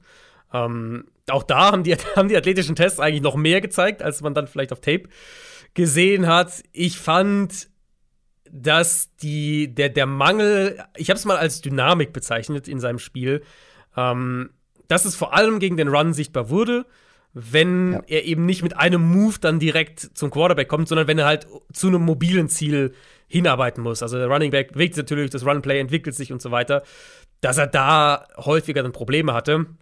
Aber generell sein Motor, Handeinsatz, der Plan als Pass Rusher, all diese Sachen, die haben ihn einfach häufig gewinnen lassen. Und deswegen, mhm. ich, ich, ich bin bei Abby Caddy, wo so, ich sage, ja, es war so mein erster Eindruck wirklich auch, Floor und Ceiling sind relativ nah beieinander. Gleichzeitig eben, wenn ich die athletischen Tests sehe, denke ich mir halt auch, ne, mhm. ne, vielleicht ist da noch ein bisschen mehr drin. Ich habe ihn auch, äh, also es ist quasi ein Tier für mich mit, mit Drake Jackson, ähm, knapp drüber, eben zweite Runde. Ich habe ihn dann insgesamt etwas höher als du, ähm, weil er ist bei mir schon ein neues Tier zusammen mit Platz 7, Platz 6 und Platz 9. Also okay. ähm, sehe ich ihn noch etwas optimistischer, aber aus genau den gleichen Gründen, weil ich glaube, du kannst den Plug and Play in deine Defense stecken ja. und der wird nicht verkacken. Ja. So, der wird, der wird solide spielen können. Er hat seine, seine Nachteile, seine Fragezeichen, hast du schon angesprochen. Ich war vor allem, also Power und Balance sind so meine beiden Stichworte, die ich mir bei negativen Punkten aufgeschrieben habe. Ähm, Gerade gegen den Run macht sich das bemerkbar, dass er nicht diese Core Strength ist immer, klingt immer sehr englisch, ist auch englisch, aber ähm, ihr wisst, was ich meine, halt wirklich so, ne, die ähm, die Stabilität einfach, die du auch gegen den Run dann brauchst, die habe ich bei ihm ein bisschen vermisst. Aber die Maße sind gut. Ähm, die Maße sehen aus wie NFL, die Athletik, mhm. athletischen Werte sehen aus wie NFL. Und die Technik, und das unterscheidet, unterscheidet ihn von vielen anderen, auch von vielen, die gleich noch kommen, ja. ist er halt schon sehr weit. Genau, der ist, genau, er ist einfach weit. ich finde, das, äh, ja. äh, das fasst Abby Caddy eigentlich zusammen. Er ist einfach weit in seiner Entwicklung.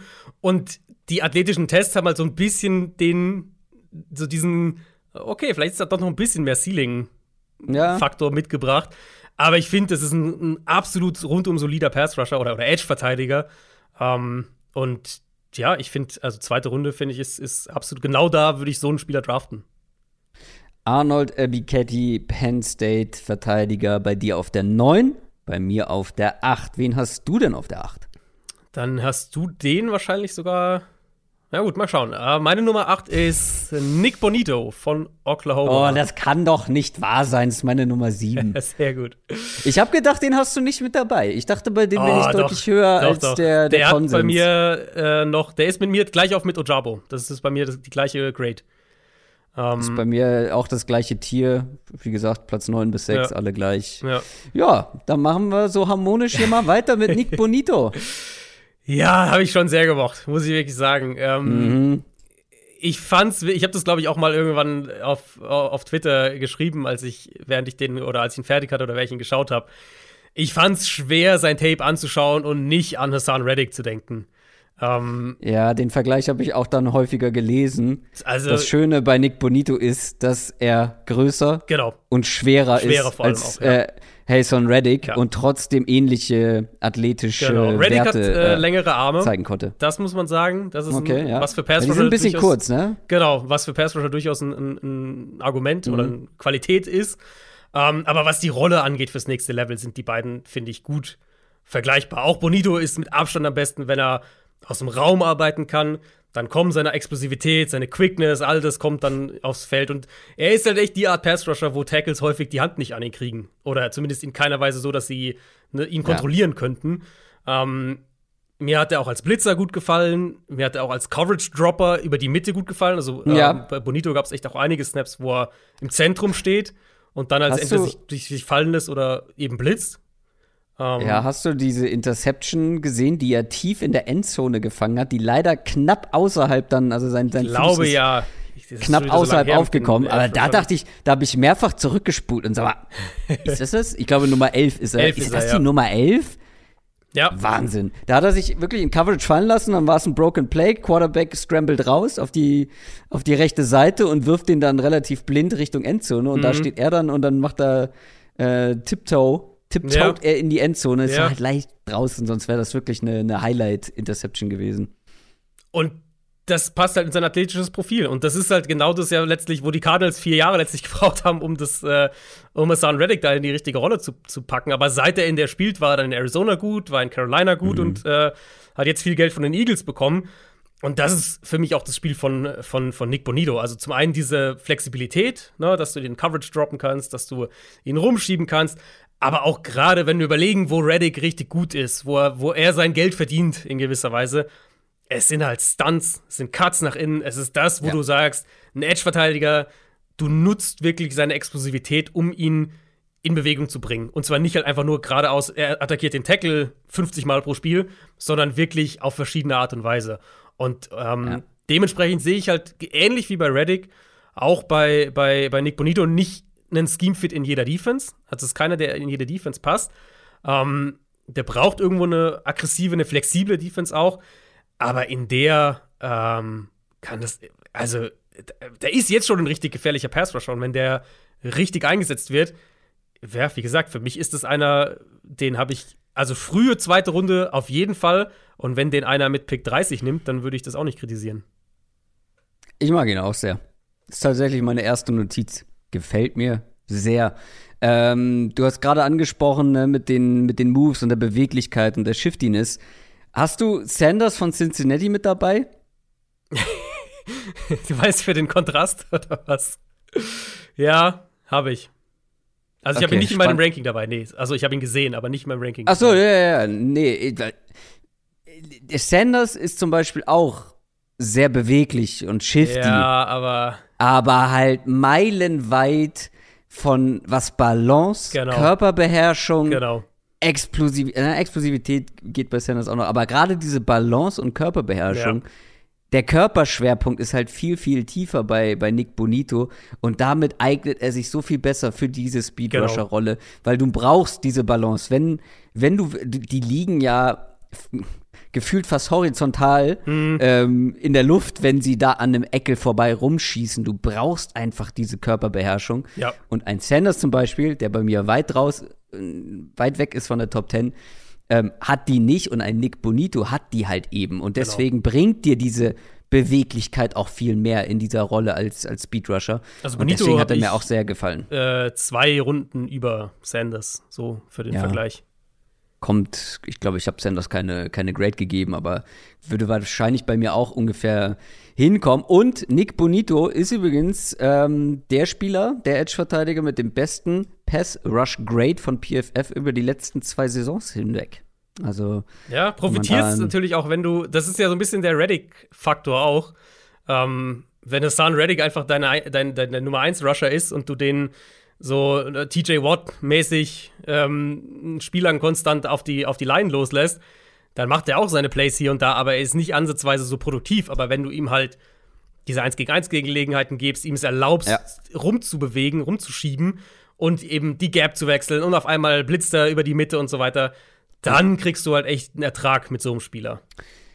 Ich finde es halt auch ähm, weil er ist ja nun wirklich kein physisches Monster. Er ist schwerer als gedacht ähm, bei der Combine gewesen, aber das ist ja jetzt kein, kein Schrank und der kann sich halt auch so richtig schmal machen und durch diese Gaps ja. flutschen und dann mit seiner Beweglichkeit kriegen Offensive Linemen halt echt Probleme, ihn zu erwischen. Ist einfach fies zu verteidigen. Ja, ja. Und ähm, das macht ihn, macht ihn wirklich interessant. Ich hätte ihn, wenn wir jetzt so drüber sprechen, fast gerne noch etwas höher gehabt. Ich habe ihn auf der 7, du hast ihn auf der 8.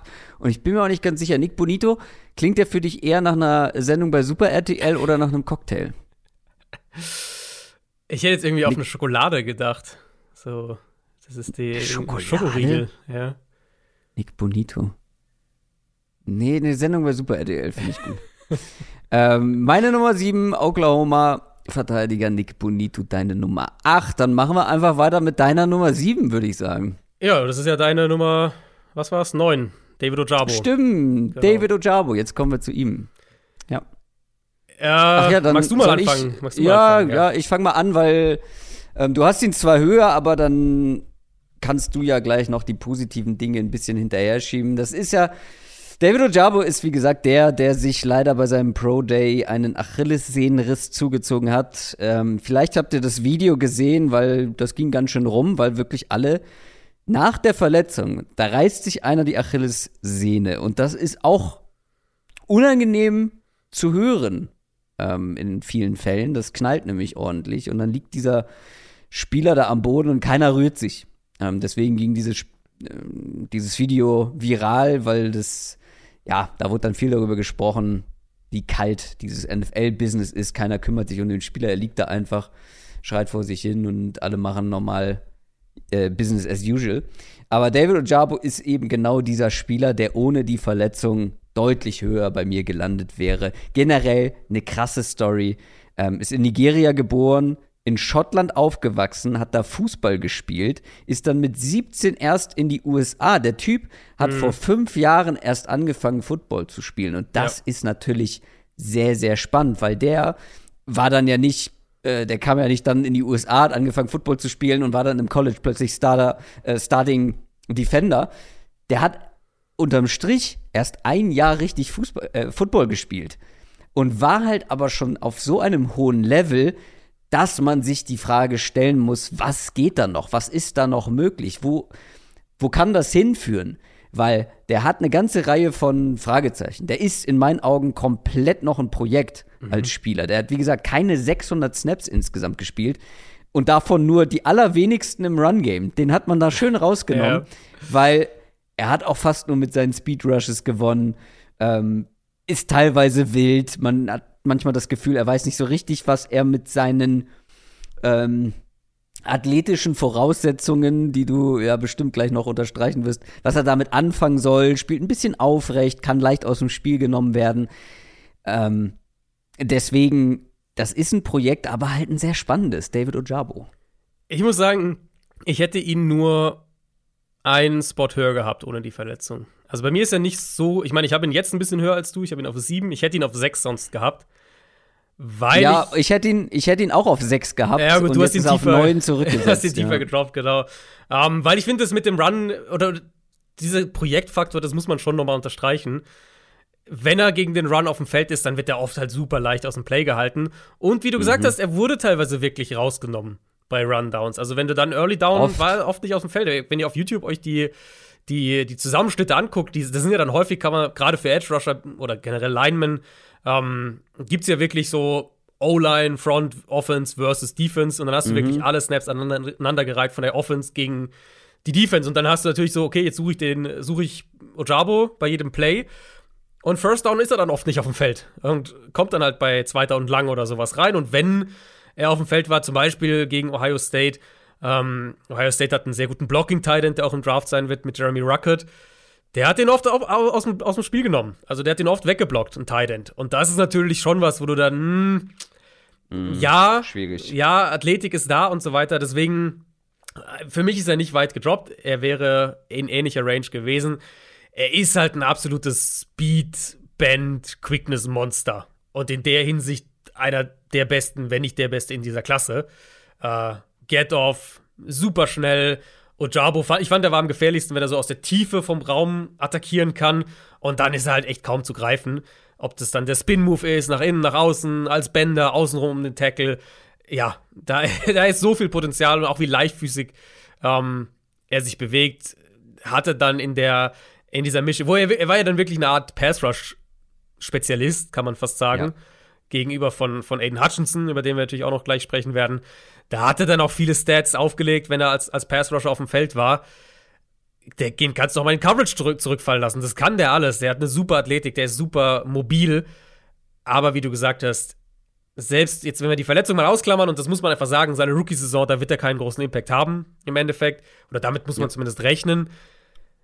Der ist irgendwo schon noch ein Projekt und den musst du schon noch entwickeln. Und deswegen ist er für mich in dieser Gruppe mit Nick Bonito für mich, plus jetzt noch meine Nummer 6 davor, ähm, ja. in der er auch gewesen wäre, ohne die Verletzung jetzt.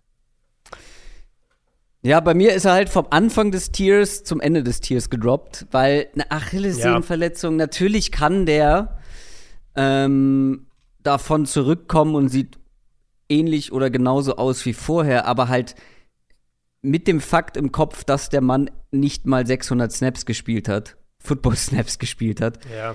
ist es halt echt wirklich eine, ein riesiges Fragezeichen. Deswegen habe ich ihn weiter zurückgesetzt, als ich das normalerweise bei Verletzungen mache. Aber da gerade dieser Spieler die Training Camps, die Rookie Training Camps bräuchte in der NFL, mehr als jeder andere wahrscheinlich. Mhm.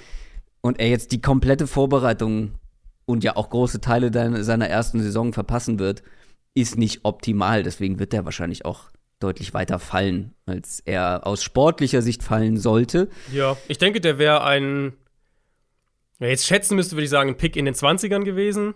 Gesund. So hoch? Ja, ich glaube schon. Also, das ist zumindest ah, das, was man, was so der. Äh, ja, gut, in den 20ern würde ja auch 29, also bei. Ja. Bei ab 25 wäre ich, glaube ich, dabei gewesen, ja. Und jetzt ist halt so, vielleicht nimmt ihn eben eines der Teams da ganz am Ende, wenn du sagst, wir haben äh, Detroit zum Beispiel, wenn Detroit sagt, wir, wir haben Zeit, das ist jetzt für uns nicht so kritisch, diese kommende Saison, aber das Potenzial ist halt enorm. Ähm, ansonsten denke ich, geht er früh in Runde 2. Also ich glaube nicht, dass er weiter fällt als jetzt, sagen wir mal, Pick 40. Ja. Ich glaube nicht, dass er später als 40 geht. Ich, also ich würde auf jeden Fall dagegen wetten, dass er in Runde 1 geht. Hm, ich ähm, könnte es mir schon vorstellen, dass er da ganz am Ende ja, irgendwer den nimmt. Schöne Wette.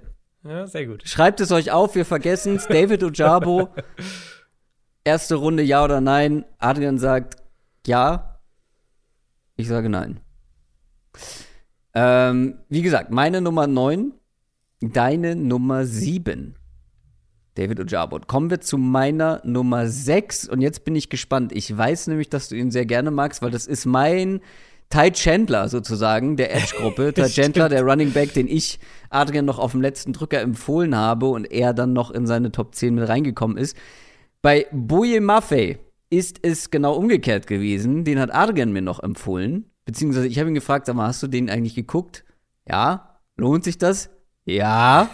Und da habe ich schon gewusst, okay, vielleicht sollte ich mir den angucken. Und es hat sich gelohnt. Boye Maffei, meine Nummer 6. Wo ist er bei dir? Ist er höher? Ich würde jetzt gerne was anderes sagen, aber es ist auch meine Nummer 6.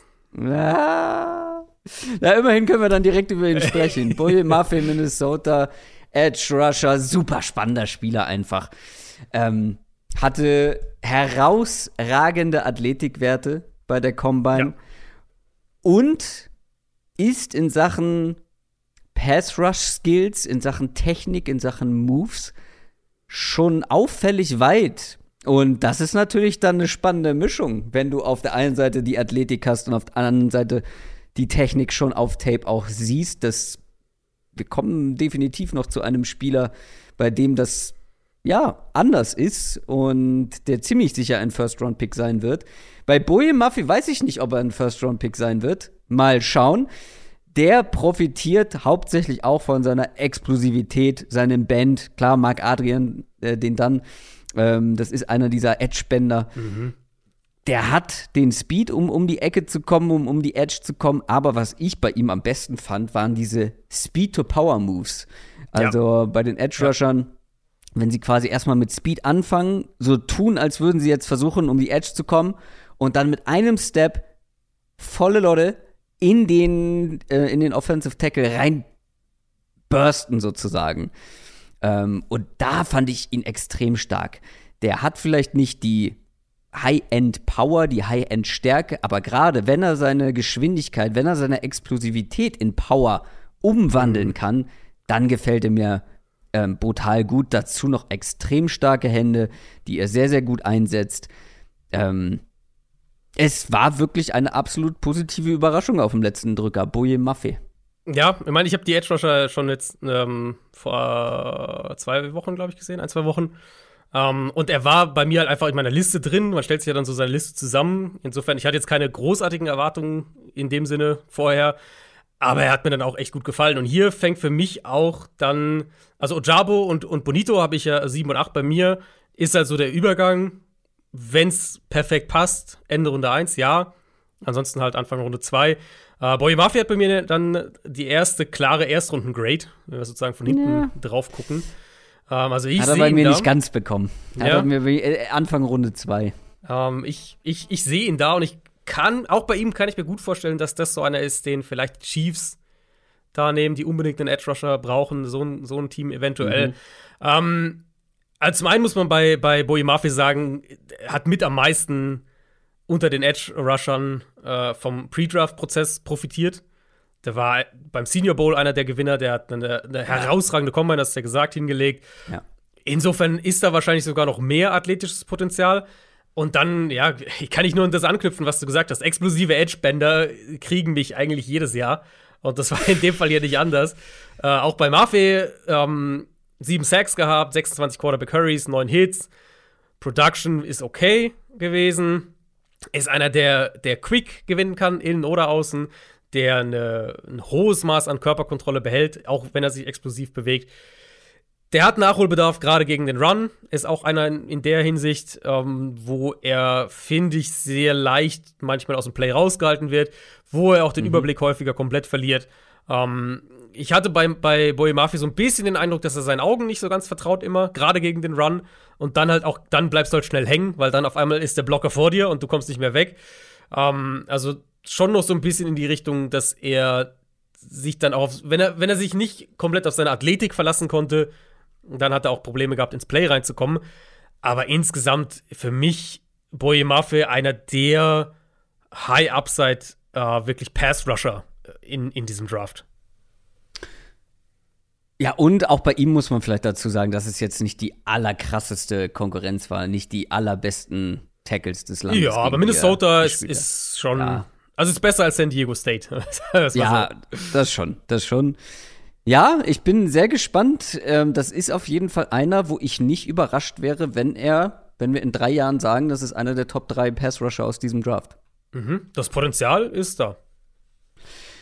Boyemafe, Minnesota, unsere gemeinsame Nummer 6. Und ich habe die Befürchtung, dass wir, ich bin mir ziemlich sicher, dass wir die gleichen fünf Spieler in der Top 5 das haben. wäre für mich sehr überraschend, wäre, wenn du da. Ich wäre sehr überrascht, wenn da einer fehlt, ehrlich gesagt.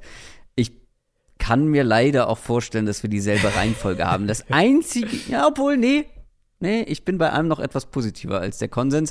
Fangen wir mal, nee, bevor wir mit den Top 5 anfangen, noch einmal die hinteren fünf schnell durchgegangen in einem sogenannten Schnelldurchlauf. Auf der 10 habe ich bei mir Cameron Thomas, San Diego State, David Ojabo, das nächste Tier dann schon, David Ojabo, Michigan, Arnold Ebiketje, äh, Penn State, Nick Bonito, Oklahoma auf der 7 und William Maffei, Minnesota. Und das ist bei mir sozusagen auch die zweite Runde der Edge-Verteidiger.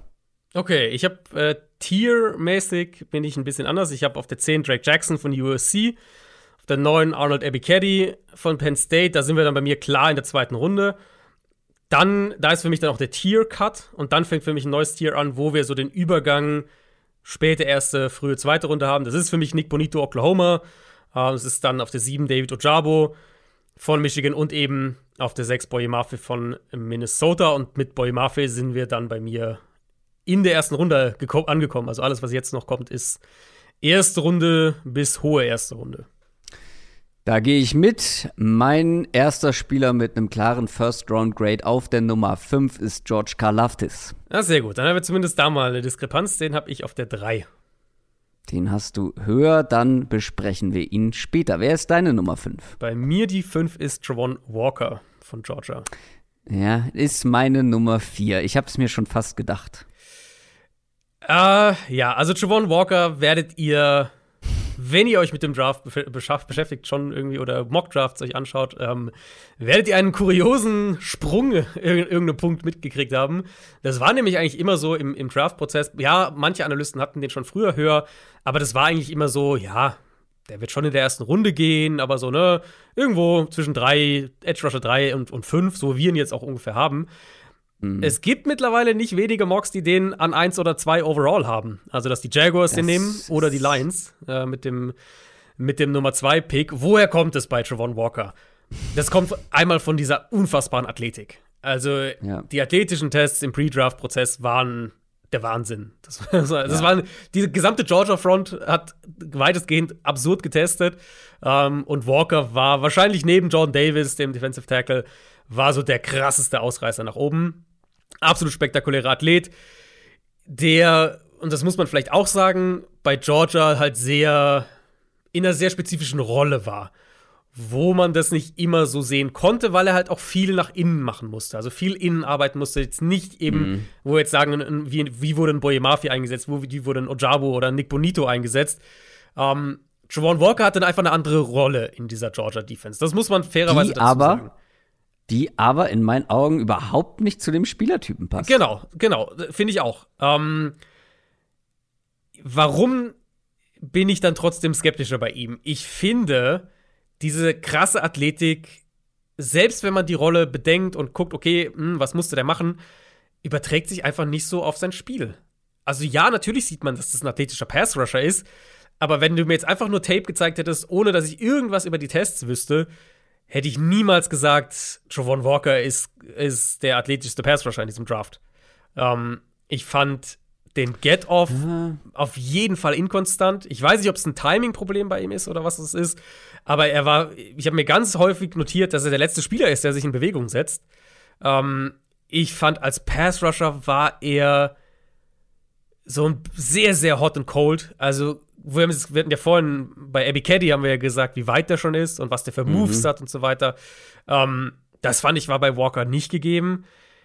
Und insgesamt einfach, gerade wenn ich auch gucke, okay, wenn ich jetzt wirklich auf die Pass-Rush-Snaps gucke, fand ich, war Walker, hat sich das nicht oft genug, diese Athletik nicht oft genug auf sein Spiel als Pass-Rusher übertragen. Und er ist, wie gesagt, er ist bei mir trotzdem ein First-Round-Spieler. Er ist, für, er ist mein Nummer 5 Edge-Verteidiger. Es ist unbestreitbar Potenzial da. Und was er auf jeden Fall halt auch schon ist, ist ein richtig, richtig guter Run-Stopper. Ähm, ich hätte gern einfach mehr als Pass-Rusher von ihm gesehen.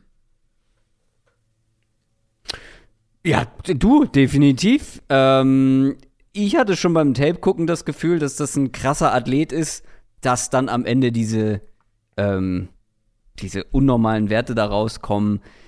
Hätte ich auch nicht gedacht. Ich bin auch ein bisschen skeptisch bei ihm und deutlich skeptischer als Nummer 1 bis 3 overall. Das sehe ich halt überhaupt nicht. Mhm. Ähm, der sieht aus wie ein Edge-Defender. ja. Aber spielt nicht so. Ähm, das ist ein Elite-Athlet, aber noch kein NFL-Spieler, kein Fertiger. Die Frage ist natürlich, die man sich stellen muss als Front Office, glauben wir, dass wir ihn zu einem NFL-Edge-Defender machen können? Das ist wirklich Boomer Bust bei Trayvon Walker.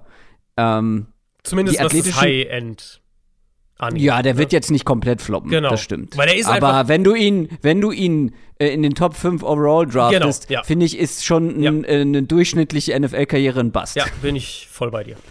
Ähm, der hat den Frame, die Power, die Balance, das hast du alles angesprochen. Ähm, was ich beeindruckend fand, da war er zwar jetzt nicht überragend, aber die, die äh, Flexibilität, die Versatilität, die er mitbringt, hat sogar ein paar Snaps in Coverage mhm. gespielt, ja. wurde wirklich auf unterschiedlichste Art und Weise ähm, eingesetzt. Ich mache mir halt die größten Sorgen, dass gefühlt jeder Spieler, der einigermaßen athletisch ist oder ein Top-Athlet ist, aber vielleicht kein guter Footballspieler ist, in diesen Umständen, in dieser Georgia Defense, dass jeder hätte aussehen können wie ein First Rounder. Und dass Trayvon Walker ein Schaumschläger ist. Es, dass er einfach ein krasser Athlet ist, aber kein NFL-Spieler. Das ist natürlich jetzt übertrieben und zugespitzt, aber ihr wisst, was ich meine. Ich bin skeptisch und ich, ja, ich finde ihn da, wo wir ihn jetzt haben, sehr gut aufgehoben, an der 4 ja. und der 5. Ja. Weil da, du musst diese Skepsis irgendwie mit ähm, darlegen, irgendwie mit zeigen können in deinem Ranking. Ich konnte ihn nicht höher setzen. Ja, ging, ich meine, ich habe ihn ja sogar noch einen, einen tiefer als du. Ja. Ähm, ging mir ähnlich. Und man, ich finde, man sieht, manchmal sieht man das Potenzial. Der hat auch, ne, hat auch lange Arme, Klar. also er sieht wirklich aus wie ein Edge-Verteidiger. Und wenn er die halt richtig platziert kriegt und dann die Power kommt, dann hat er auch einen richtigen Bullrush. Ähm, der, ich finde, der, der Floor bei ihm kommt halt auch viel daher, dass der einen guten Anker gegen den Run setzt. Und er wurde ja wirklich viel gegen den Run auch eingesetzt bei Georgia. Also ist er auch häufiger mal nach innen gerückt ähm, gegen Guards. Ich musste so, was die Rolle angeht, musste ich so ein bisschen an das denken, was mittlerweile in der NFL, nicht am Anfang, aber mittlerweile, äh, Jadavian Clowney ist in der NFL, der auch dieser Ultra-Athlet ist, ähm, der halt nie ein High-End-Pass-Rusher wurde, aber ein mhm. sehr, sehr ja. kompletter Defensive ja. Lineman. Und das kann ich mir für Walker auch absolut ich vorstellen. Gut, ja. ähm, aber, aber, dann lohnt sich kein Top-5-Pick. Das ist halt das Ding. Genau. Und ich finde dann, also, das ist für mich immer noch ein Tier. Mein, mein zweites Tier ist halt relativ breit gefasst, weil es halt alles für mich late bis, bis, äh, bis mid First Round Grades sind. Mhm. Aber ja, ich habe dann echt mich schwer damit getan, ihn höher als 5 zu packen. Ja, finde ich absolut fair. Meine 5 wäre auch noch beinahe vor ihm gelandet, aber auch da habe ich aus anderen Gründen eine gewisse Skepsis. Und Trayvon Walker ist meine Nummer 4, deine Nummer 5. Jetzt fehlt noch deine Nummer 4 und ich bin mir zu 100% sicher, dass es meine Nummer 3 ist. Aiden Hutchinson, nein. ähm, ist Jermaine Johnson von ja. Florida State, der. Soll ich da mal anfangen? Ja, fang du gerne ich mag den wirklich sehr, sehr ja, dann, gerne. Das ist der Fall. höchste im zweiten Tier bei mir. Für mich definitiv einer, der in der Mitte der ersten Runde ja. vom Board gehen sollte. Ja. Jermaine Johnson, Florida State, Defender. Bei ihm ist ganz spannend die Story ähm, wie er sich entwickelt hat. Der war nämlich bei Georgia in dieser absurden mhm. Defense, in dieser absurd guten Defense und war da nur ein Rotationsspieler. Ist dann zu Florida State gewechselt, hatte seinen Durchbruch. Der kam halt allerdings sehr, sehr spät. Der wird schon 23 sein, wenn er in der ja. NFL startet. Aber das ist der Spieler, der wahrscheinlich den besten Pre-Draft-Prozess von allen hatte. Neben vielleicht Boje Mafe, der auch noch sehr, sehr Und gut war. Aber der, Trevor Walker natürlich mit der Combine, logisch. Aber Jermaine Johnson hat wirklich auch auf ganzer Linie überzeugt und mhm. ich, bin, ich bin großer Fan. Äh, Jermaine Johnson, eine, eine super spannende Kombination aus sehr langen Armen, sehr starken Beinen, Speed, Power und zumindest ausreichend Technik, um in der NFL direkt Impact haben zu können, in meinen Augen ich glaube, der kann alle drei Downs spielen.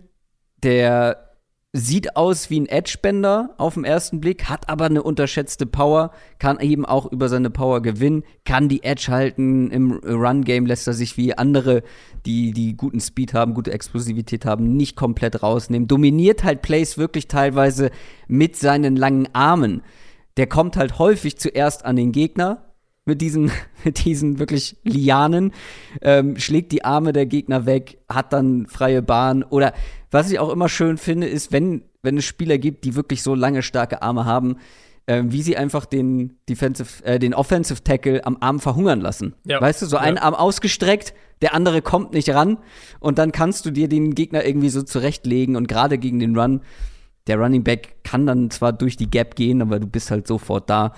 Ähm, hat ein paar gute Moves drauf. Vor allem beim Senior Bowl konnte man das sehen. Ich habe mich gefragt, warum ähm, das bei YouTube nicht als explicit Content gekennzeichnet wurde, weil das, was Johnson, da. Was John, war Johnson nicht auch derjenige, der dann gesagt hat, ähm, das Spiel mache ich gar nicht mehr?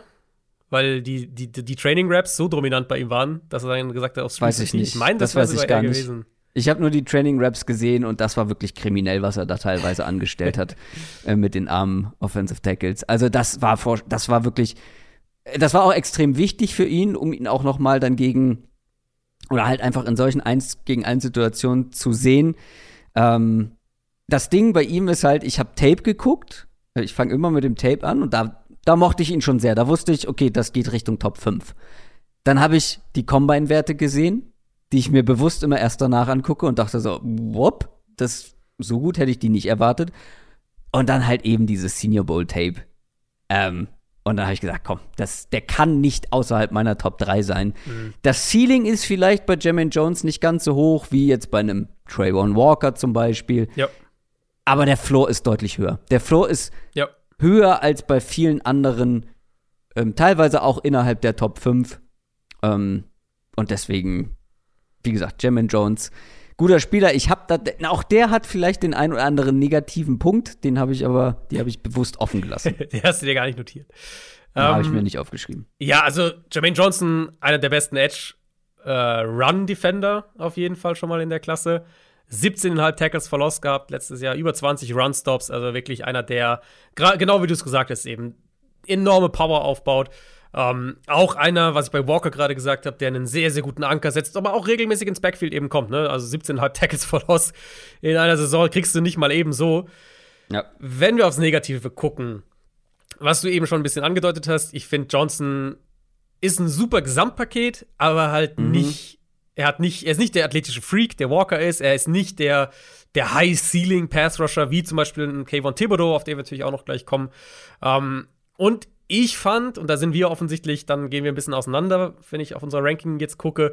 Ich fand, er hat, halt, er hat nicht ganz die Power, die George Karlaftis hat. Ähm, wie gesagt, ich habe die beiden direkt nebeneinander, ne? ist jetzt nicht viel dazwischen. Manchmal fand ich, dass Johnson so ein bisschen zu stürmisch spielt und dann auch mal so die Pocket überspielt mhm, oder den Run mhm, überspielt. Mhm. Ähm, auch so der Get-Off ist in Ordnung, aber ist jetzt eben nicht auf dem Level der Spitze dieser Draftklasse. Ich hatte, ich habe bei ihm notiert, ich finde, manchmal äh, fand ich, war, war Jermaine Johnson so ein bisschen der Elefant im Porzellanladen. Also rammt er mal links und rechts rein und dann, ne, aber ob er wirklich zum Play kommt, ist dann irgendwo auch ein bisschen ja, Glückssache. Das stimmt. Ja. Und halt der, der späte Breakout. Das ist, finde ich, bei, ähm, ja. wenn wir für, von Draft Prospects sprechen, du hast Georgia angesprochen, da war zwei Jahre, davor zwei Jahre Community College. Also der hat wirklich schon viel Football gespielt und ist körperlich natürlich auch einfach dann irgendwo weiter ähm, als er jetzt einen Breakout hatte. Das ist, muss man, denke ich, bei Jermaine Johnson erwähnen. Ich gehe trotzdem davon aus, dass der in der Top 16 gepickt wird. Wirklich, so hoch? Ja, ja. ja. Ich, ich denk's, ja. Ich würde ihn auf jeden Fall ungefähr in dem Bereich dann äh, nehmen. Spannender Spieler. Ähm, guckt, euch, guckt euch mal wirklich diese Senior Bowl Raps an. Jermaine Johnson, meine Nummer 3. Bei dir auf der 3. Du hast es jetzt schon verraten, ist George Karlaftis, Purdue, ja. Verteidiger, der Grieche. der, äh, der, der nächste Greek Freak im US-Sport, was ich persönlich sehr schön finde, dass die NFL dann auch jetzt ihren Greek Freak bekommt. ähm, kurze Hintergrundstory, der ist mit 13 in die USA gekommen. Ja. Und das ist einfach, äh, wir haben ja schon häufiger mal darüber gesprochen, diese unsympathischen Typen, die einfach in jeder Sportart so richtig, richtig gut sind. Ähm, George Karlaftis ist das auch, wenn auch nicht, also wenn wir meist, wenn wir darüber sprechen, dass dann halt so Draft Prospects kommen und die waren dann halt irgendwie die Quarterbacks, die zum Beispiel irgendwie First Round Picks ähm, für die MLB hätten sein können oder Top Basketballer gewesen wären. George Karlaftis war im U16 Nationalteam von Griechenland im Wasserball. Huh. Das habe ich auch noch nicht so erlebt, aber wer sich irgendwann mal mit Wasserball befasst hat, weiß, was das für Vollathleten sind, die da im Wasser rumstrampeln die ganze Zeit und was die für Beine haben. Genau. Und diese Beine, ja. diese Beine sieht man immer noch bei George Kalafdis. Ähm, übrigens auch noch einer, der wohl täglich MMA trainiert. Also das volle Programm einfach macht, um, um fit zu sein. Und dieses, diese athletische Wucht sieht man auch auf Tape bei ihm. Ja, ich glaube, Call of Duty, da ging es mir so ein bisschen wie, wie dir mit, mit Jermaine Johnson, dass ich den einfach sehr mochte auf Tape. Was man auch noch vielleicht sagen kann, wenn wir schon die, die Multisport-Geschichte, hat auch einen State-Title im Kugelstoßen gewonnen. Also auch der, der Ach, guck Part, mal, das hatte ich gar nicht äh, gelesen. Der Part klappt also auch noch. Ähm, in meinen Augen ist er der beste Power Rusher in diesem Draft. Deswegen ist er für mich definitiv auf der 3 äh, letztlich auch gelandet. Der schiebt auch gegen den Run, schiebt der Blocker ins Backfield. Da ist eben diese, ja. diese Power wirklich da. Get Off fand ich sogar, hat mich nochmal positiv überrascht. Also es ist wirklich einer der, ähm, und da natürlich auch eine Beinmuskulaturgeschichte irgendwo, der vom Snap weg explodieren kann, der dann so aus diesem Lower Body eben, aus den Beinen, aus den Oberschenkeln, echt nochmal dazu Power aufbaut. Und das ist was, womit der in der NFL gewinnen wird, auch früh in seiner Karriere. Ähm, Combine hat es auch bestätigt bei ihm. Sehr, sehr gute Werte, Hoch- und Weitsprung, gerade für sein Gewicht. Und ich glaube, mit Karl Aftis kriegst du mindestens einen Edge Rusher, der der einen sehr guten Anker gegen den Run setzt und der als, als Power Rusher ähm, direkt einen Impact im, äh, gegen den Pass haben kann. Ich fand noch positiv überraschend, dass er ähm, agiler ist, als ich gedacht habe, weil häufig sind ja so Power Rusher sind da so, so, ein, so ein Klotz, der halt äh, mhm. ja vor allem als Klotz gewinnt. Ähm, ich fand, er ist beweglicher als man es für diese Rolle vielleicht denken würde. Der kommt mhm. auch mal innen rum eng, kommt auch mal außen rum. Ähm, und vor allem halt wirklich High-Motor-Player, einer, der immer im Spiel, im, im Play bleibt, ähm, der sein Breakout bei Purdue schon 2019 hatte. Ich habe es eben gesagt, dass, äh, dass Jermaine Johnson dieses Jahr 17,5 17 Tackles for Loss hatte. Der hatte bei Purdue 19 schon 17 Tackles for Loss, also vor zwei Jahren. Ähm, ja, ich mochte den extrem. Ich finde, Carl Loftus kannst du ähnlich wie Johnson sehr leicht Richtung NFL projecten. Und ja. das ist für mich ein Day One Starter auf dem nächsten Level. Ja, ich bin also ich mag ihn grundsätzlich auch, auf jeden Fall Top 5, auf jeden Fall erste Runde. Bei mir aber zwei Positionen niedriger, weil ich dann doch noch ein paar Argumente gef gefunden habe, gesehen habe, die mich ein bisschen skeptisch machen, weil diese Power, die er aus den Beinen generiert, ist einmalig. Das, das ist brutal. Was ich aber auffällig fand, ist, dass seine Power halt wirklich immer nur aus den Beinen kommt und eben bei ihm Aha. diese Core Strength so ein bisschen fehlt, dass die Power nicht im Oberkörper, nicht in den Armen steckt. Die Arme übrigens auch nicht die allerlängsten. Ähm, das kann, ja. finde ich gerade. Also als Power Rusher geht's natürlich ein bisschen, aber das ist für die Position einfach nicht optimal. Da sprechen wir ja vielleicht gleich auch noch mal drüber. Ähm, und seine Bench Presses haben das eigentlich bestätigt, was ich auf Tape schon so ein bisschen vermutet habe, dass er halt in Sachen Oberkörper nicht die Power hat, nach der er aussieht. Und deshalb finde ich, hat er Probleme teilweise im Run Game. Und wenn du ein Power Rusher bist, aber Probleme im Run Game bekommst, dann kann ich dich nicht in die Top 3 argumentieren. Ähm, weil gleichzeitig, ich glaube, mein größter Kritikpunkt, den ich mit George Kalafdis hatte, ist seine Balance. Ich finde, mhm. und das ist dann auch, das geht einher mit dieser Power, die vor allem aus den Beinen kommt und nicht aus dem ganzen Körper, nicht aus dem Oberkörper zusätzlich. Ihm geht oft das Gleichgewicht flöten. Und ich habe ihn, finde ich, für diesen Spielertyp zu oft am Boden gesehen. Und es gibt, ja, er hat halt irgendwie eine klare Rolle auf die Stirn geschrieben. Aber für die Rolle hat er dann noch so ein paar, es gibt ein paar Haken, finde ich, äh, wenn du George Kalafdis draftest, die man durchaus wegbekommen kann. Aber das limitiert so ein bisschen sein Ceiling in meinen Augen und deswegen nur auf der 5. Ja, also ich finde auch, dass der, ähm, dass der in manchen Bereichen sich noch mehr entwickeln muss als Johnson zum Beispiel, wenn man die zwei vergleicht.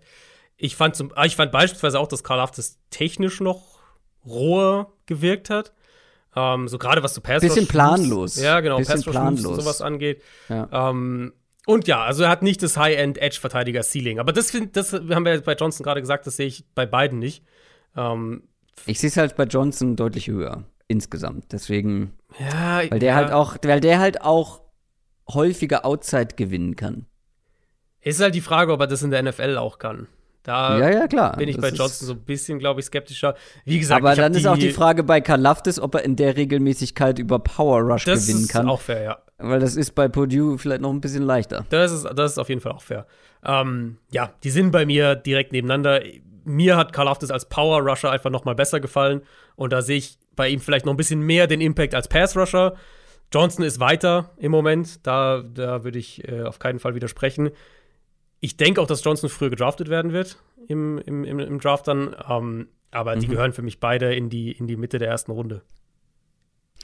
Deine Nummer 3, George Kalafdis, meine Nummer 5 und damit sind wir bei den Top 2. Das sind einfach die absoluten Topspieler in dieser Klasse. Ich glaube, es gibt.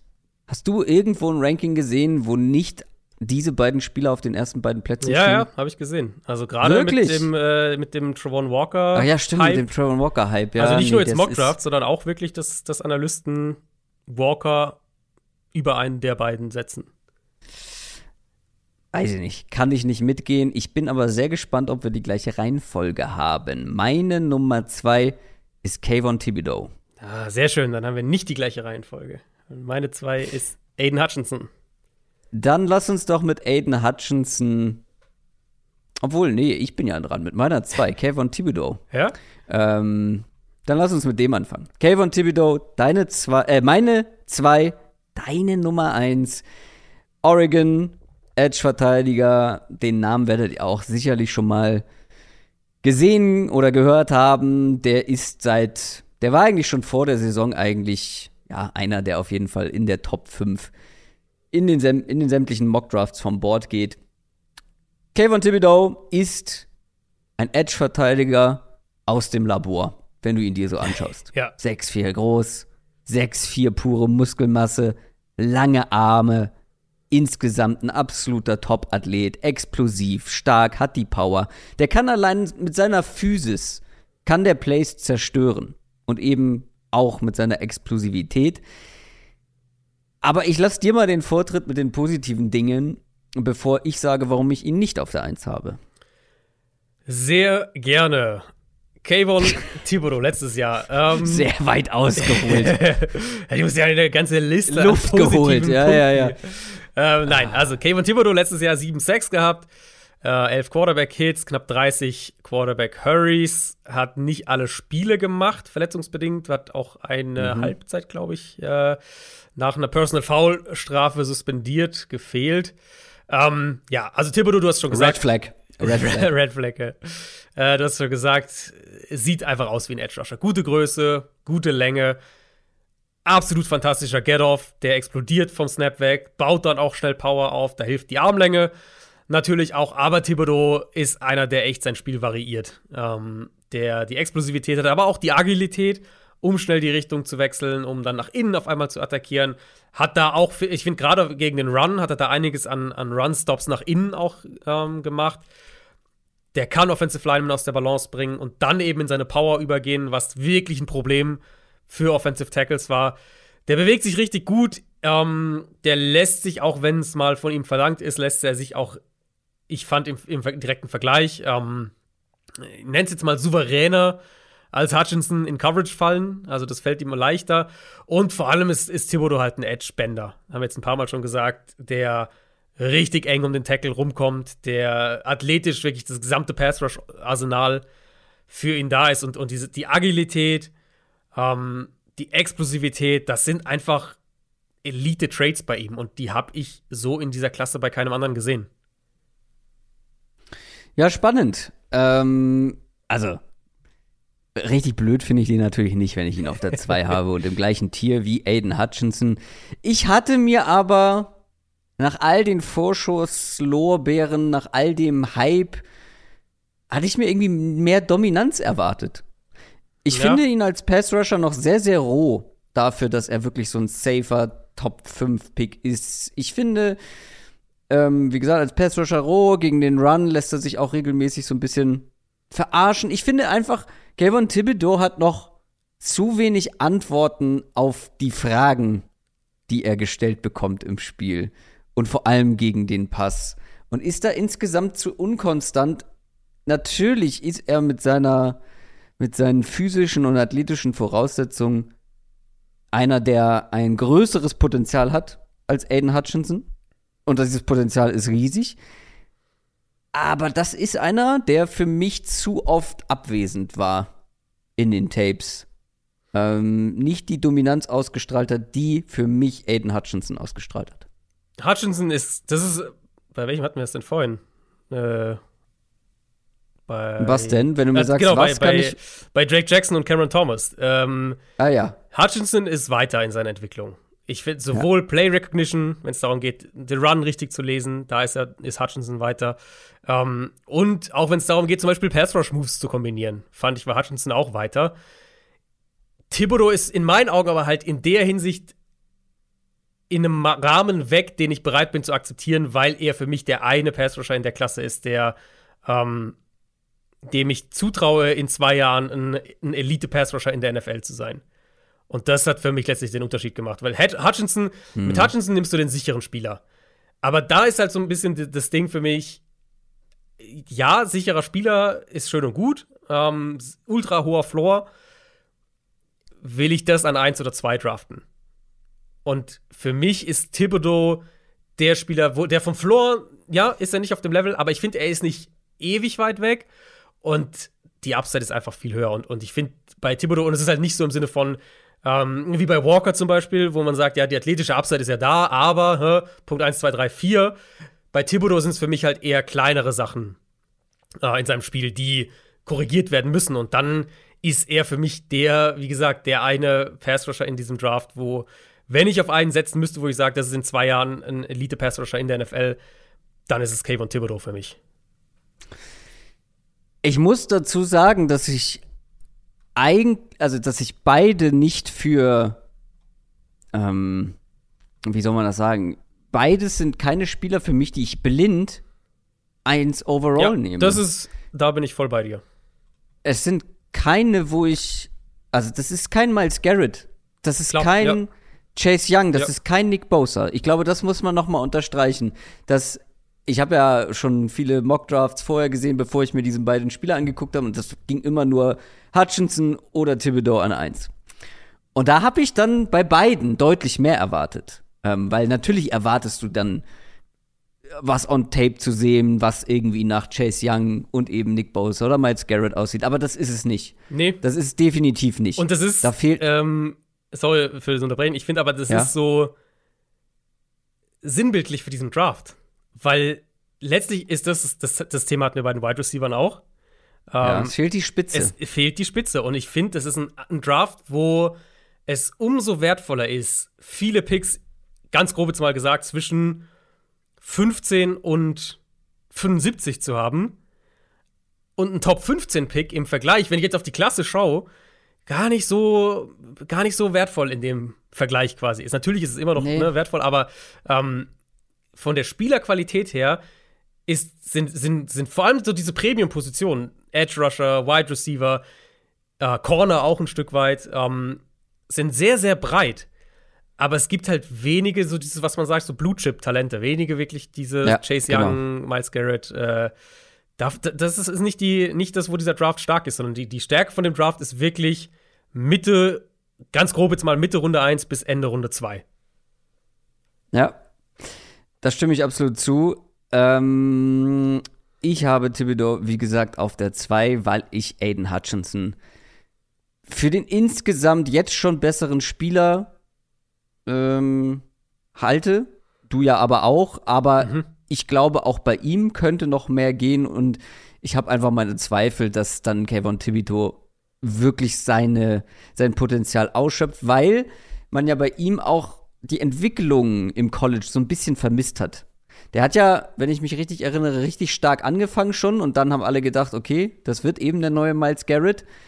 Und dann, ja, fehlte halt im letzten Jahr die Dominanz, die eben andere Blue Chip Edge mhm. Rusher mhm. hatten. Aiden Hutchinson ist meine Nummer 1. Michigan Defender. Kurze Hintergrundstory, der hat sich das Bein gebrochen 2020, war deswegen ähm, da eine ganze Zeit lang raus. Ich gucke gerade mal, er hat 2020 keine 150 Snaps gespielt, 2019 und dann auch im letzten Jahr über 700, deutlich über 700, fast 800 Snaps. Er ist 2021 auch ein bisschen leichter gewesen nach seiner länger, längeren Verletzung und hat deshalb vor allem außen gespielt. Vorher oft auch Inside und das hat sich gelohnt. Der hat wirklich seinen Draft-Status nach oben katapultiert. Der ist einfach, wie wir jetzt schon mehrfach gesagt haben, sehr weit insgesamt. Ich finde, sowohl technisch als auch was so Play Recognition, also das, das, das Spielverständnis angeht, das hatten wir jetzt noch gar nicht so als Thema. Ich finde, bei Edge-Verteidigern ist es auch ähm, wichtiges Attribut, dass du checkst, was die Offense vorhat. Ne? Dass du nicht einfach deine, dein Assignment blind verfolgst, aber gar nicht darauf achtest, was im Play passiert. Und Aiden Hutchinson, finde ich, war mein Eindruck, liest eine Defense und das sogar schon pre-Snap. Versteht die Plays sehr, ja. sehr schnell, spielt ja. einfach sehr, sehr clever. Da war er der weiteste ich, ähm, ja. in, in der Gruppe, ja. Aber gleichzeitig spielt er eben mit Köpfchen, aber mit dem, was was er gegeben bekommen hat äh, mit seinem Körper, seiner Explosivität, seiner Aggressivität, ist sehr beweglich. Das ist mir schon auf Tape aufgefallen, aber wenn man jetzt sich auch noch seine äh, Bewegungsdrills anguckt bei der Combine, auch hier herausragend, spielt mit auffallend schnellen Füßen. Also, ähm, das haben wir bei den Runningbacks häufiger mal thematisiert, ne? Mit, mit den, mit den Nähmaschinenbeinen. Mhm, mh bei ihm geht das so in eine Richtung, wirklich. Da, Ja, da, da, da, ja. da. Kleiner Funfact an der Stelle, falls ihr euch mal was anguckt von ihm, achtet mal darauf, wie hoch er seine Füße hebt. Völlig unnötig. Viel zu hoch. Als hätte er, kennst du das, wenn Hunde so äh, eine Verletzung haben Ja, oder eine ja, Stelle ja. am Fuß haben und dann so Strümpfe anbekommen? Die laufen dann auch so, als wüssten sie nicht so richtig, ähm, was das soll. Ist mir bei Aiden Hutchinson auch mehrfach aufgefallen. Aber der Typ kann halt auf sämtliche Art und Weisen gewinnen. Mit roher Gewalt oder mit Technik. Und ist dabei halt konstanter als jeder andere in dieser ganzen Gruppe. Der hatte 14 Sacks dieses Jahr, 9 Hits, 51 Hurries. Das sagt euch jetzt vielleicht nichts, nur mal zum Vergleich. Thibodeau, ich glaube, du hast ihm sogar zwei Sacks unterschlagen gerade. Ähm, 9 Sacks, 11 Hits und 28 Hurries. Natürlich auch ein paar Snaps weniger, weil mehrere Spiele verpasst, aber trotzdem die Production bei Hutchinson ähm, herausragend und halt wirklich konstant. Und im Gegensatz zu Thibodeau habe ich bei ihm das Gefühl gehabt, dass er diese Dominanz ausstrahlt. Dass er wirklich jedes Play theoretisch zerstören kann. Und das auf unterschiedliche Art und Weise. Worüber wir jetzt noch gar nicht gesprochen haben, während mir mein Kugelschreiber durch die, durchs Zimmer fliegt, äh, sind die kurzen Arme. Ja, das wäre, das hätte ich jetzt sonst angebracht. Ähm, Äh, okay, dann lass uns gleich über die kurzen Arme sprechen. Noch abschließend zum Positiven, warum ich ihn auf 1 habe, habe ich ja eigentlich alles genannt. Aber nur mal, dass ihr so ein Bild vor Augen habt. Wer sich noch an Chase Winovich erinnert, sollte man eigentlich, spielt immer noch in der NFL bei den Patriots. na, nicht Ähm, mehr. der, war, wurde der, war, getradet. der war auch bei Michigan, oder? der, der wurde doch zu den Browns getradet. Stimmt. Oh, ja, ja.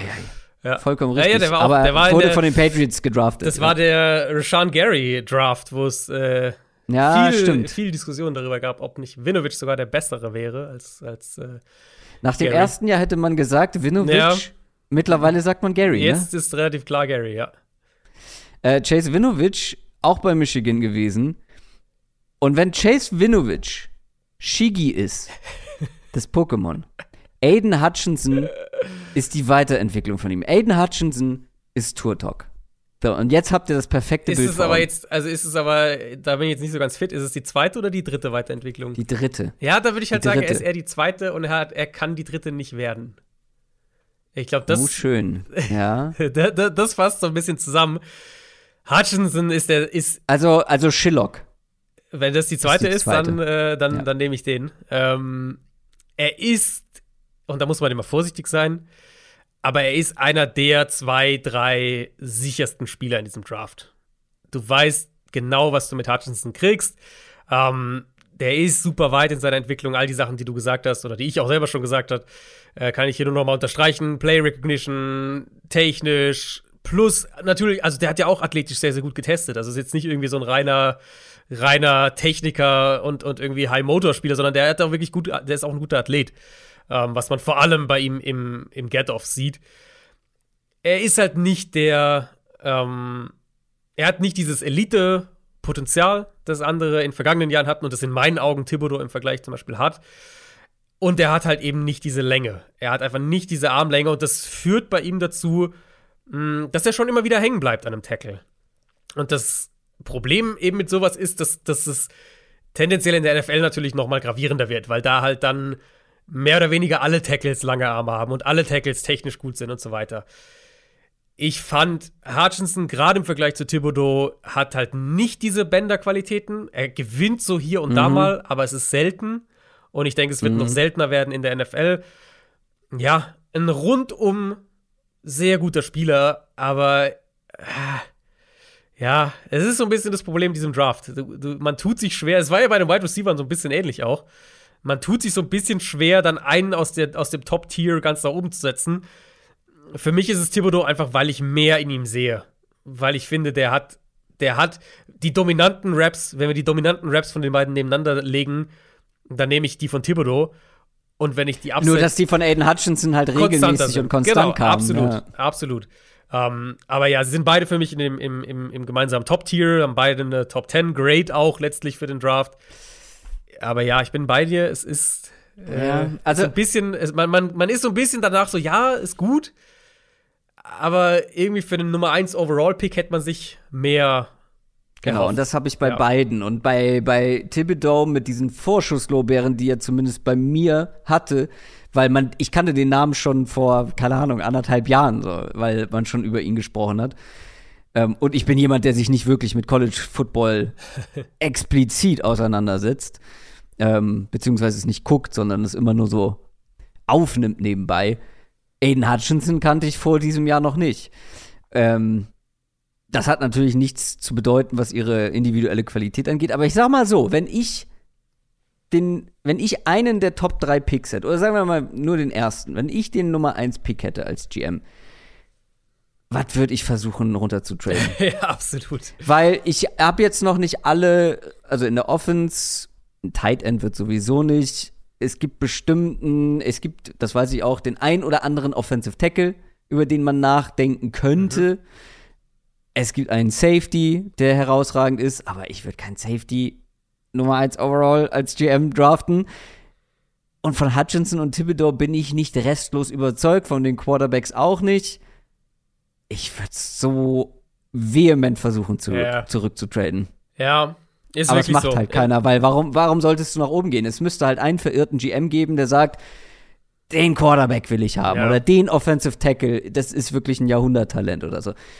Aber sonst, warum solltest du es ja, ansonsten tun? Ich, ich glaube, genau in dem Spot sind die Jaguars gerade, weil alles, was man da hört, ist ja auch in die Richtung, ja, wir würden schon gern runtergehen. Ähm, ja, ja.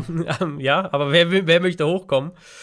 Ja, ich glaube, genau in dem also Du kannst ihn ja auch nicht verschenken, den Pick. Äh, genau, so, genau, genau. Und letztlich eben, selbst wenn wir die Offensive Tackles an, also wir haben jetzt noch nicht über die Offensive Tackles gesprochen, aber auch da gibt es halt so eine Spitzengruppe, je nachdem, wen du fragst, aus zwei oder drei.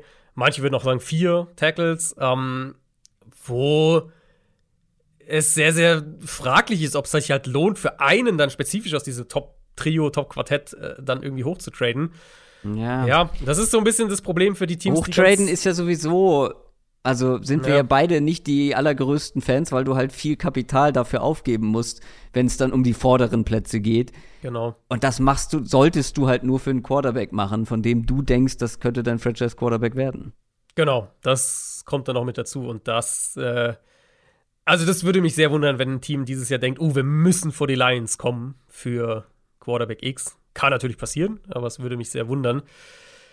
Für mich ist es Thibodeau, weil wenn ich, also wenn ich den Nummer 1 Pick hätte, anstelle jetzt der Jaguars, wo ja auch ein Quarterback eh jetzt nicht in Frage kommen würde, ähm, für mich wäre es Thibodeau, weil ich mit dieser Explosivität, mit dieser Agilität äh, in ihm zumindest die Elite-Trades für einen Pass-Rusher sehe und sie oft genug auf Tape gesehen habe, dass ich sage, mhm. ich glaube, da können wir, da haben wir eine Chance draus, dass das ein, ein Top-10 in der NFL wird in zwei Jahren. Ähm, und das sehe ich, so sehr ich Hutchinson auch mag, sehe ich das bei ihm nicht. Kommen wir jetzt zu den wirklich wichtigen Themen. Hast du etwa nie Pokémon erste Generation gespielt? Nein. Aber dabei bist du doch nur ein Jahr älter als ich. Ich kann dir sagen, was ich. Absolut im Einzugsgebiet. Ich kann dir sagen, von äh, Pokémon. Hab, was wir damals gespielt haben, als ich.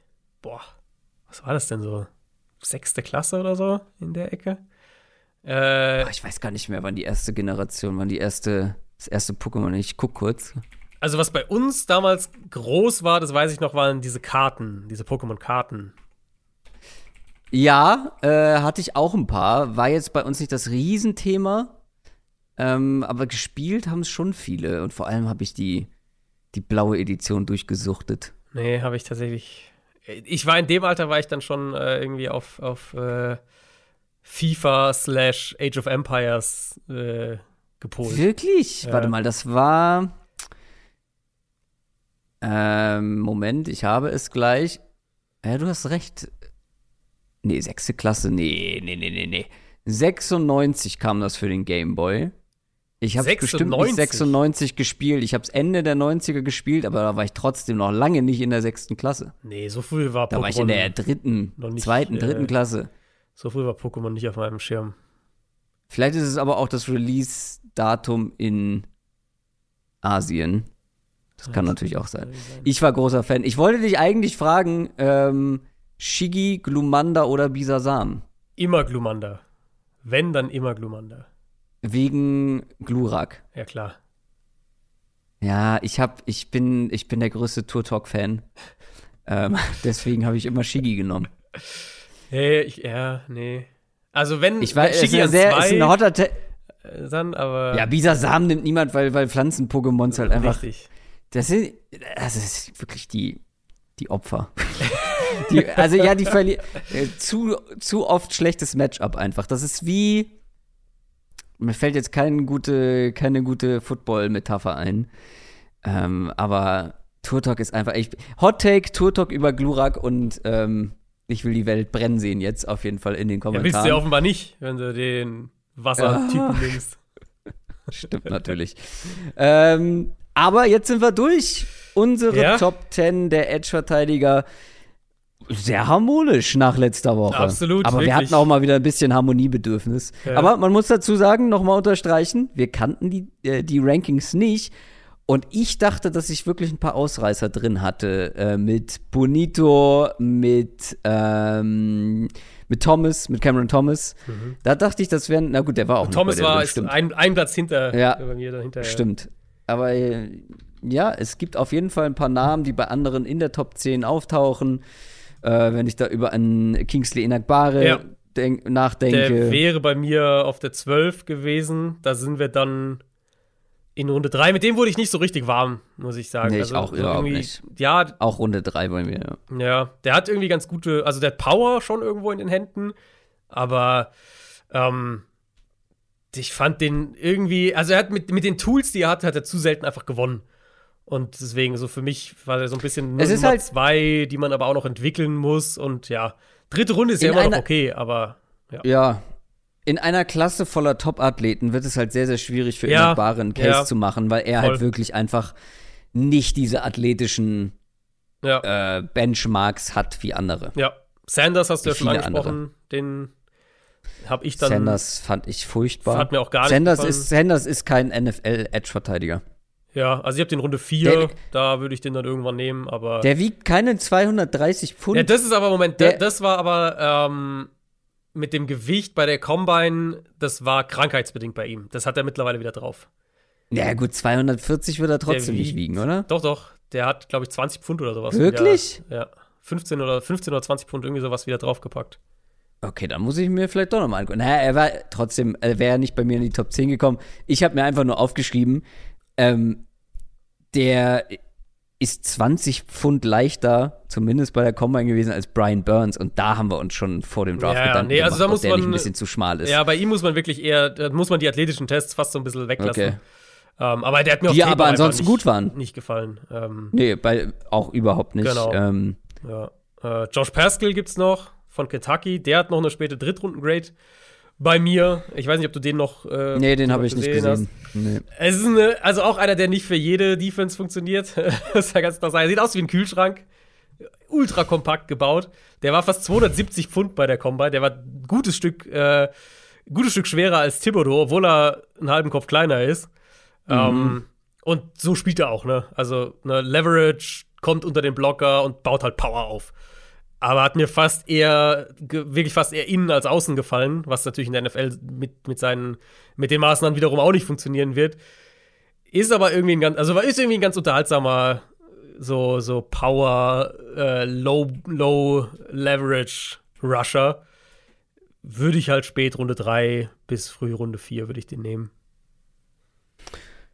Das soll's an dieser Stelle gewesen sein von den Edge-Verteidigern. Wir lassen euch auf jeden Fall wissen, wie wir das mit den Defensive Tackles angehen. Wir werden noch was zu den Interior Defensive Linemen machen. Vor dem Draft natürlich, logischerweise.